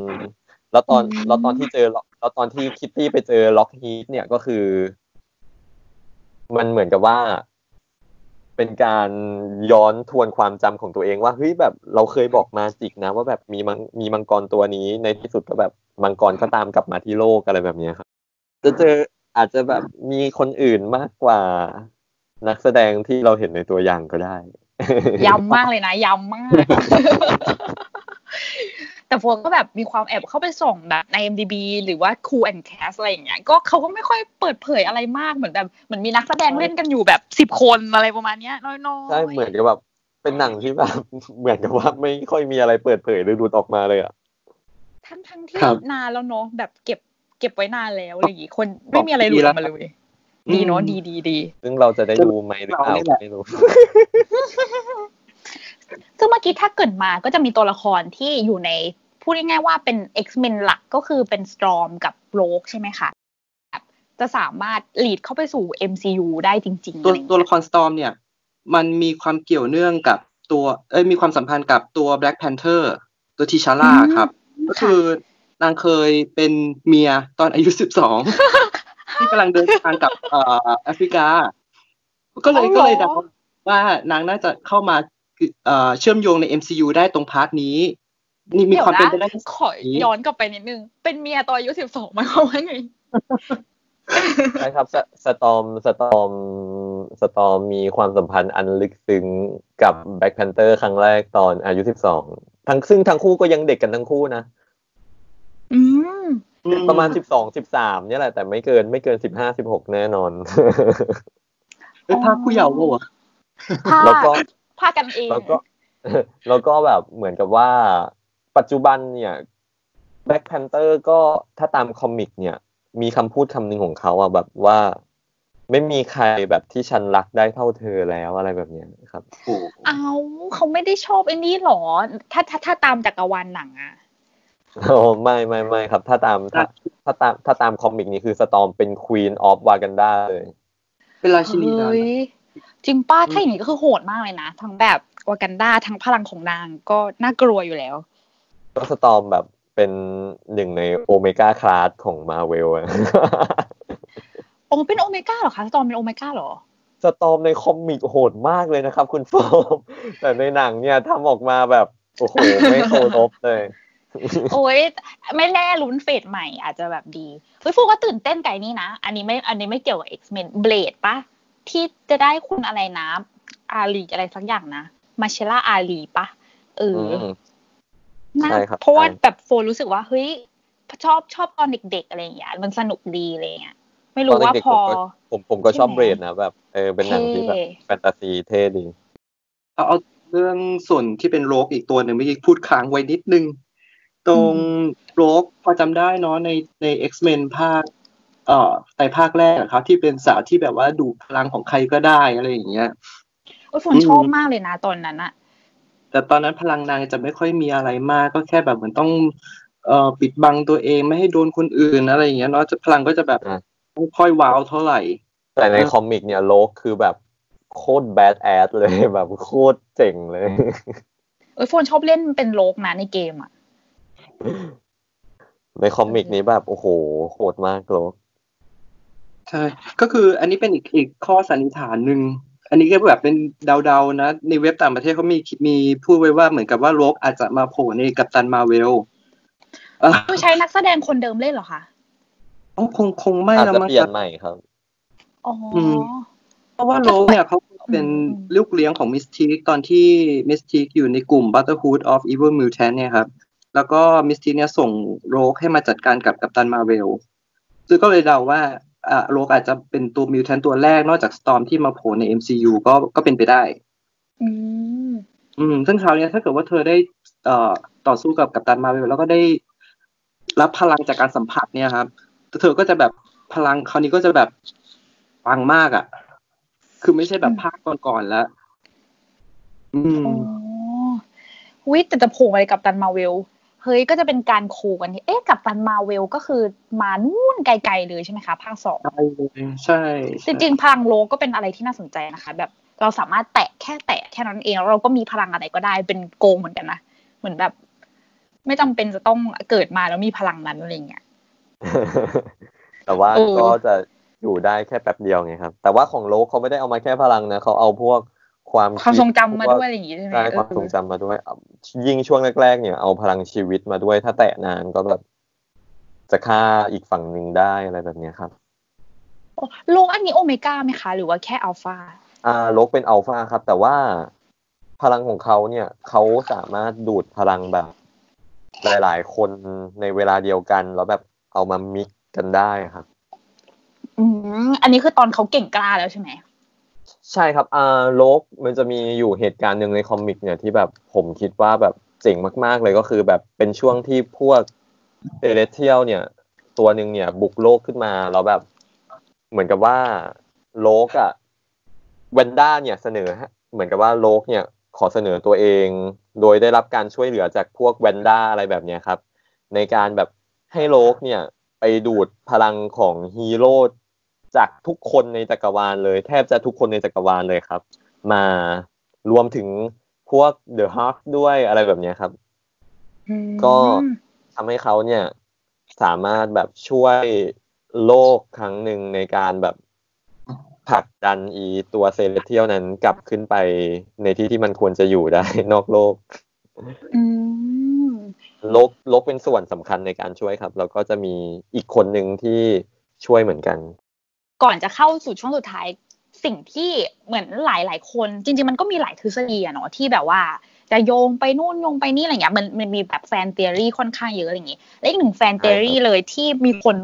พูดถึงแล้วก็ยังรู้สึกว่าค้างคาเพราะว่าเขาเนี่ยปรากฏใน X-Men Apocalypse นั่นก็คือ Mr. Sinister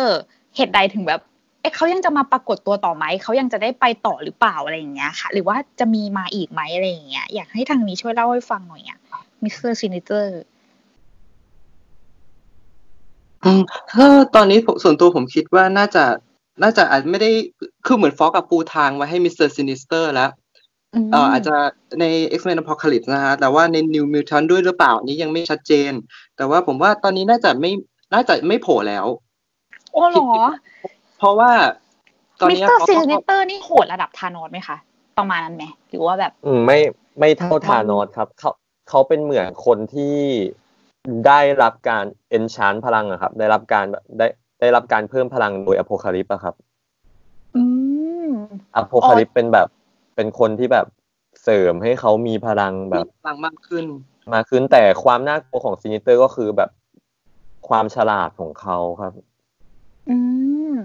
เขาเป็นคนที่ฉลาดแล้วก็เป็นพวกแบบนักตัดต่อพันธุกรรมอะไรแบบเนี้ยที่เก่งมากๆ คือเก่งด้านวิทยาศาสตร์แบบทุกๆแขนงเลย ใช่ครับเก่งมากๆ คืออย่างนั้นค่ะค่ะตอนแรกเขาไม่ใช่ mutant ใช่ไหม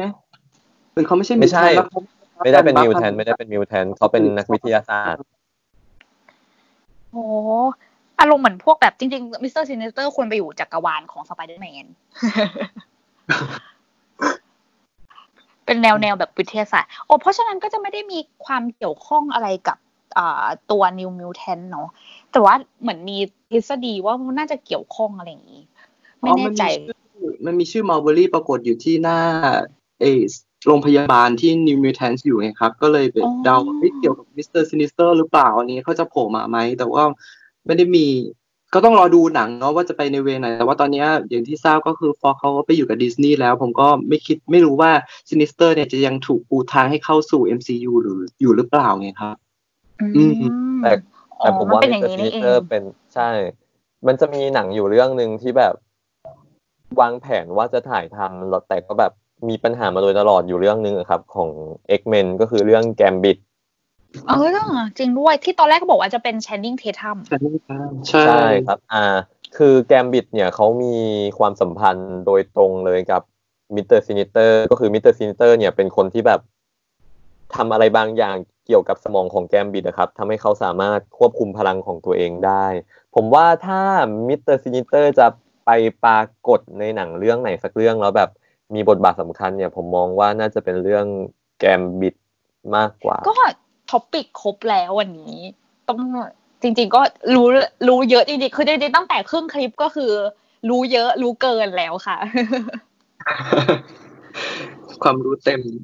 ใช่ก็จริงๆก็ต้องขอขอบคุณมากที่วันนี้บุษามาเป็นแบบแขกรับเชิญใน EP ที่เจ็ดเนาะอ่า The New Mutant นะคะ ก็ก่อนที่จะจากไป EP นี้อะอยากให้ทางนี้ฝากติดตามผลงานของทางเพจนิดนึงค่ะ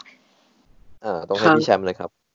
โอเคก็เอ่อฝากด้วยนะครับสำหรับเอ่อคนที่ชอบเกี่ยวกับมนุษย์กายพันธุ์เกี่ยวกับ X-Men จักรวาลหนังหรือคอมิกก็ตาม ก็ฝากด้วยนะครับเพจ X-Men Thailand Fanpage นะครับ แล้วก็มี Instagram ด้วย X-Men Thailand Fanpage ครับผม ก็จะมีอัปเดตทั้งจักรวาลหนัง ทั้งประวัติละครพลังของของแต่ละตัว แล้วก็ความคืบหน้าของหนังเรื่องอื่นด้วยก็มีมาบ้างด้วยครับ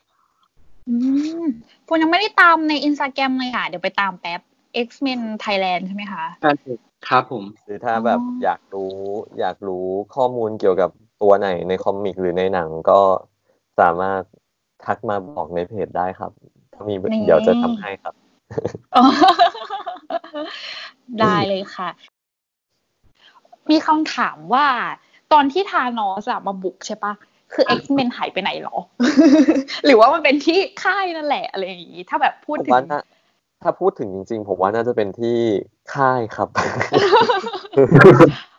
เพราะว่าจริง ๆ อะ ถ้าเกิดว่า X-Men มารวมกลุ่มด้วยเนี่ยนี่น่าจะโหดมากเลยนะ ก็น่าจะใช่แหละ เพราะว่าโหดอย่างเช่นตอนที่แบบเหมือนทานอสดิดนิ้วอะไรเงี้ยตัวที่สามารถฆ่าทานอสได้ก็หายไปอะไรเงี้ยเออแบบตัวที่มีพลังพอที่จะต่อกรกับ Thanos ได้หายไปใช่ใช่ใช่เหลือไว้แต่คนแบบธรรมดา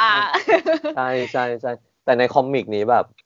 สกงสกอตอะไรตอนที่แบบอีเวนต์ถุงมือนี้คือ ถูกหักคอเรียบเลย โอ้จริงเหรอน่าใช่แบบโหดโหดมากโหดมากถ้าตาม comic event ถุงมือเป็นอีเวนต์ที่ค่อนข้างโหดมากๆ แต่ก็ผมว่าเวอร์ชั่นหนังเป็นอะไรที่สมเหตุสมผลกับการยึดครองโลกของ Thanos มากกว่าอืมถ้าตาม comic แบบเพราะเรื่องผู้หญิงล้วนโอ้ แล้วถ้าเกิด อาจจะถามความคิดเห็นของคุณแชมป์กับคุณกันนิดนึงค่ะว่า คิดว่า phase ใหม่ตัวร้ายที่แบบจะมาแบบเหมือนเป็น Thanos เนี่ย ถ้าใน comic ที่เราพอจะสแกนดูอย่างเงี้ยมันมีตัวไหนที่แบบโหดเท่า Thanos แล้วพอที่ทางแบบ MCU เควินไฟกี้อย่างเงี้ยจะหยิบมาทำอะ คิดว่าน่าจะเป็นตัวไหนคือโฟนอะอยากรู้มากเลยนะ แบบว่าเฮ้ยมันจะเป็นใครอะไรอย่างเงี้ย มันจะมีใครโหดกว่านี้อีกหรออะไรอย่างเงี้ยหรือว่าทางนี้ก็ยังคิดไม่ออกเหมือนกัน เพราะว่าๆผมมันมีผมมันมีหลายตัวมากเลย จริงเหรอแต่ที่ ใช่แต่ที่แต่ที่แบบผมคิดว่าน่าจะหยิบมาเล่นได้อะ มีผมขอแบบ อะเอาสองตัวก็แล้วกัน มี Beyonder อืมอืมอืม Beyonder นี้ก็ทำความชิบหายมามากมายแล้วในจักรวาลแล้วก็ Galactus ครับ อืมแค่ชื่อก็คือ Beyonder กับ Galactus Beyonder กับ Galactus นี่มีสิทธิ์สูงมากที่จะโผล่ในหนังนะครับ ในความคิดผม เพราะว่าถ้าจะเอาแบบเป็นตัวร้ายที่แบบปิด phase phase หนึ่งไปเลยอะไรแบบเนี้ยครับ ผมว่าน่าจะเป็น Beyonder อืมไม่รู้จักราะว่าคุณไม่รู้จัก Beyonder เนี่ยเป็นแบบถ้าตาม original ของเขาเนี่ย เขาเป็นลูกครึ่งระหว่าง mutant กับ Inhuman ที่แบบมีพลังเยอะมาก แบบพลังเยอะแบบระดับ cosmic เลยอะครับ พลังเยอะแบบระดับแบบผมอธิบายไม่ถูกเลยอะแบบมันเยอะมากๆอะพลังของ Beyonder Beyonder ไง Beyonder ใช่แบบพลังของเขาเยอะมากๆ จนแบบฮีโร่บางคนไม่สามารถที่จะต่อกรได้ไม่ใช่ฮีโร่บางคนฮีโร่ส่วนใหญ่อะไม่สามารถที่จะต่อกรได้เลยอะครับอืมถ้าจะเอาคนที่แบบ ปิด phase จริงๆ ก็น่าจะเป็น Beyonder เพราะว่า Beyonder ก็ทำให้เกิดอีเวนต์ Secret War มาแล้วสองรอบอืมแล้วตัวอีกตัวล่ะคะกาแล็กอะไรนะกาแล็กกาแล็กตัสเป็น Galactus อันนี้เป็นเป็นคล้ายๆกับ Comic Being ครับอ่าเป็นตัวร้ายเป็นตัวร้ายหลักประจำของ Fantastic Four อืมโอ้แฟนตาสติกโฟนี่เขาจะมีโอกาสทำใหม่อีกไหมคะ ผมว่ามีมีแน่นอนครับ มีมีครับมีมีอยู่ในแผนมีอยู่ในแผนของน่าจะเป็นแผนหลักของมาเวลเลยครับอืม แต่ก็ไม่ได้จะใช้ casting ไอ้ล่าสุดที่ที่ที่เกิดขึ้นใช่ไหมคะ ไม่อะก็ผมว่าไม่ไม่ครับเพราะว่าเศรร้าวมอะแบบยกใหม่หมดเลยอะครับอืมอืมคนก็คงว่างั้นแหละเพราะแบบ Michael B. Jordan อะไรอย่างเงี้ยคงไม่กลับมาเป็นไอ้นี่แล้วว่า Johnny หรืออะไรอย่างงี้ปะเออเขาก็ไปไอ้นี่แหละใช่ครับ จริง ๆ Johnny ตาม comic เป็นคนผิวขาวแล้วก็เป็นคนที่แบบ ค่อนข้างหน้าตาดีเป็นแบบ ก็แบบคริสเจ้าอีแวชูนคาสโนวาแรกอ่าใช่ใช่คิดอีแวนตอนที่คิดอีแวนเคยเล่นเป็นจอห์นนี่ครับ อันนั้นคือแบบใช่เลย จริงๆ ภาคเก่าอะ Four ว่าดีนะ หมายถึงว่าแบบ casting อะเนาะอะไรอย่างเงี้ยแบบว่า แต่ว่าอาจจะแบบเด็กๆ นิดนึงหรือเปล่าหรืออะไรประมาณนี้ แต่มันตอนนั้นมันก็ยังไม่ได้เป็น เอ๊ะ Four ไม่ได้มีความรู้ไอ้ Fantastic Four ภาคเก่าอันนี้ก็เป็นของ Fox ป่ะคะที่จะมีใช่ครับเป็นพวกอ๋ออ๋อ เออเอที่อเป็นจคัสริงติ้งที่ดีนะครับ แล้วก็แล้วก็ทำให้เจสสิก้าอัลบาก็แบบมีชื่อๆเสียงใช่ไหมขึ้นมาฟงก็รู้จักครับเจสสิก้าอัลบาจากเรื่องนั้นเลยใช่ครับอืมจะบอกว่ากาแล็กตัสเคยโผล่ในในเอ่อภาคสองอะ Rise of Silver Surfer มั้งใช่ แต่ว่าเป็นการแลกตัสประมาณที่ เป็นการแลกตัสที่ไม่ได้เป็นการแลกตัสมาเป็นแบบกลุ่มควันพลังงานอะไรใช่บางอย่าง เพื่อที่จะมาใช่คืนความกินโลกไม่ได้มาเป็นใช่คือร่างคือการแลกตัสเป็นคนที่แบบจะหิวอยู่ตลอดเวลาแล้วแบบต้องกลืนกินดวงดาวอะไรแบบเนี้ยครับ แต่ว่าเขาจะมีลักษณะแบบอ๋อเป็นตัวเป็นเป็นแบบเป็นเหมือนตัวละครที่แบบตัวใหญ่มาก ๆ ใหญ่กว่าโลกใหญ่กว่าแบบใหญ่มากๆอะครับ แต่ถ้าโฟนเล่า แต่ว่าถ้าตามที่คุณกันเล่าโฟนว่า Beyonder น่าจะแบบว่าดู cool แบบ Thanos มากกว่า ใช่ใช่ผมว่า Beyonder เนี่ยแบบโคตร cool เลยแบบ สุดยอดเอมากอเออหน้าตาเขาเป็นไงอะคะเดี๋ยวต้องไปหา อืมหัวย่อยๆไม่ใช่มันม่วงอะเนาะก็แบบหัวหยิกๆอะไรแบบเฮ้ยเป็นเขามีลักษณะเป็นแบบเป็นเป็นเหมือนมนุษย์ทั่วไปเลย เป็นแบบเป็นคนเลย อุ้ยใครจะมาเล่นน่ะเออถ้าเกิดว่าถ้าเกิดใช่อะเนาะเออเออเออในในในในในตอนแรกที่เขาออกมาที่แบบเขาทำความแบบเขาทำความปั่นป่วนให้จักรวาลเนี่ยคือแบบเขามีลักษณะเป็นคนเลยแต่แบบ ตอนที่เขาออกมาสร้างความปั่นป่วนครั้งที่สองเมื่อไม่นานมาเนี่ยอันนี้แบบเริ่มลักษณะแบบเป็นออกแนวแบบต่างดาวต่างดาวหน่อยนะครับ อืมโอเคเลยค่ะ ก็คิดว่าเราก็อยู่กันมานานแล้ว ก็อย่าลืมไป follow ใน Instagram นะคะ หรือว่ากดไลค์ในเพจของ X-Men Thailand Fanpage นะคะ แล้วก็สำหรับใครที่ชอบอ่า คลิปพอดแคสต์ของ Embassy Diplomat Screen Behind the Curtain นะคะ ก็อย่าลืมกด subscribe นะคะ ถ้าฟังใน YouTube แล้วก็กดไลค์นะคะ แล้วก็ใครที่ฟังทาง Spotify อยู่นะคะ ก็อย่าลืมกด follow นะคะ แล้วก็ติดตามพวกเราใน EP ถัดไปก็จะมีแขกรับเชิญอ่าจะส่วนใหญ่จะเป็นคนที่เจาะลึกนะคะ ในเรื่องของอ่อมุมมองของตัวละครหรือมุมมองของภาพยนตร์นะคะ ก็อย่าลืมติดตามนะคะสำหรับวันนี้ก็โฟนก็ขอขอบคุณคุณแชมป์กับคุณกันมากเลย ที่อุตส่าห์ สละเวลามาเล่าเรื่องสนุกๆให้ทางชาวเอมบ s ซีฟังนะคะ ขอบคุณนะคะครับขอบคุณเช่นกันครัครับบผมขอบคุณครับได้เลยครับเดี๋ยวไว้วันหลังถ้ามี X-Men อีกก็ต้องขอเชิญมาเมาส์มอยกันต่ออีก ได้เลยครับยินยินดีครับ ได้เลยค่ะสำหรับวันนี้ก็ขอลาไปก่อนนะคะ สวัสดีค่ะ ขอบคุณครับ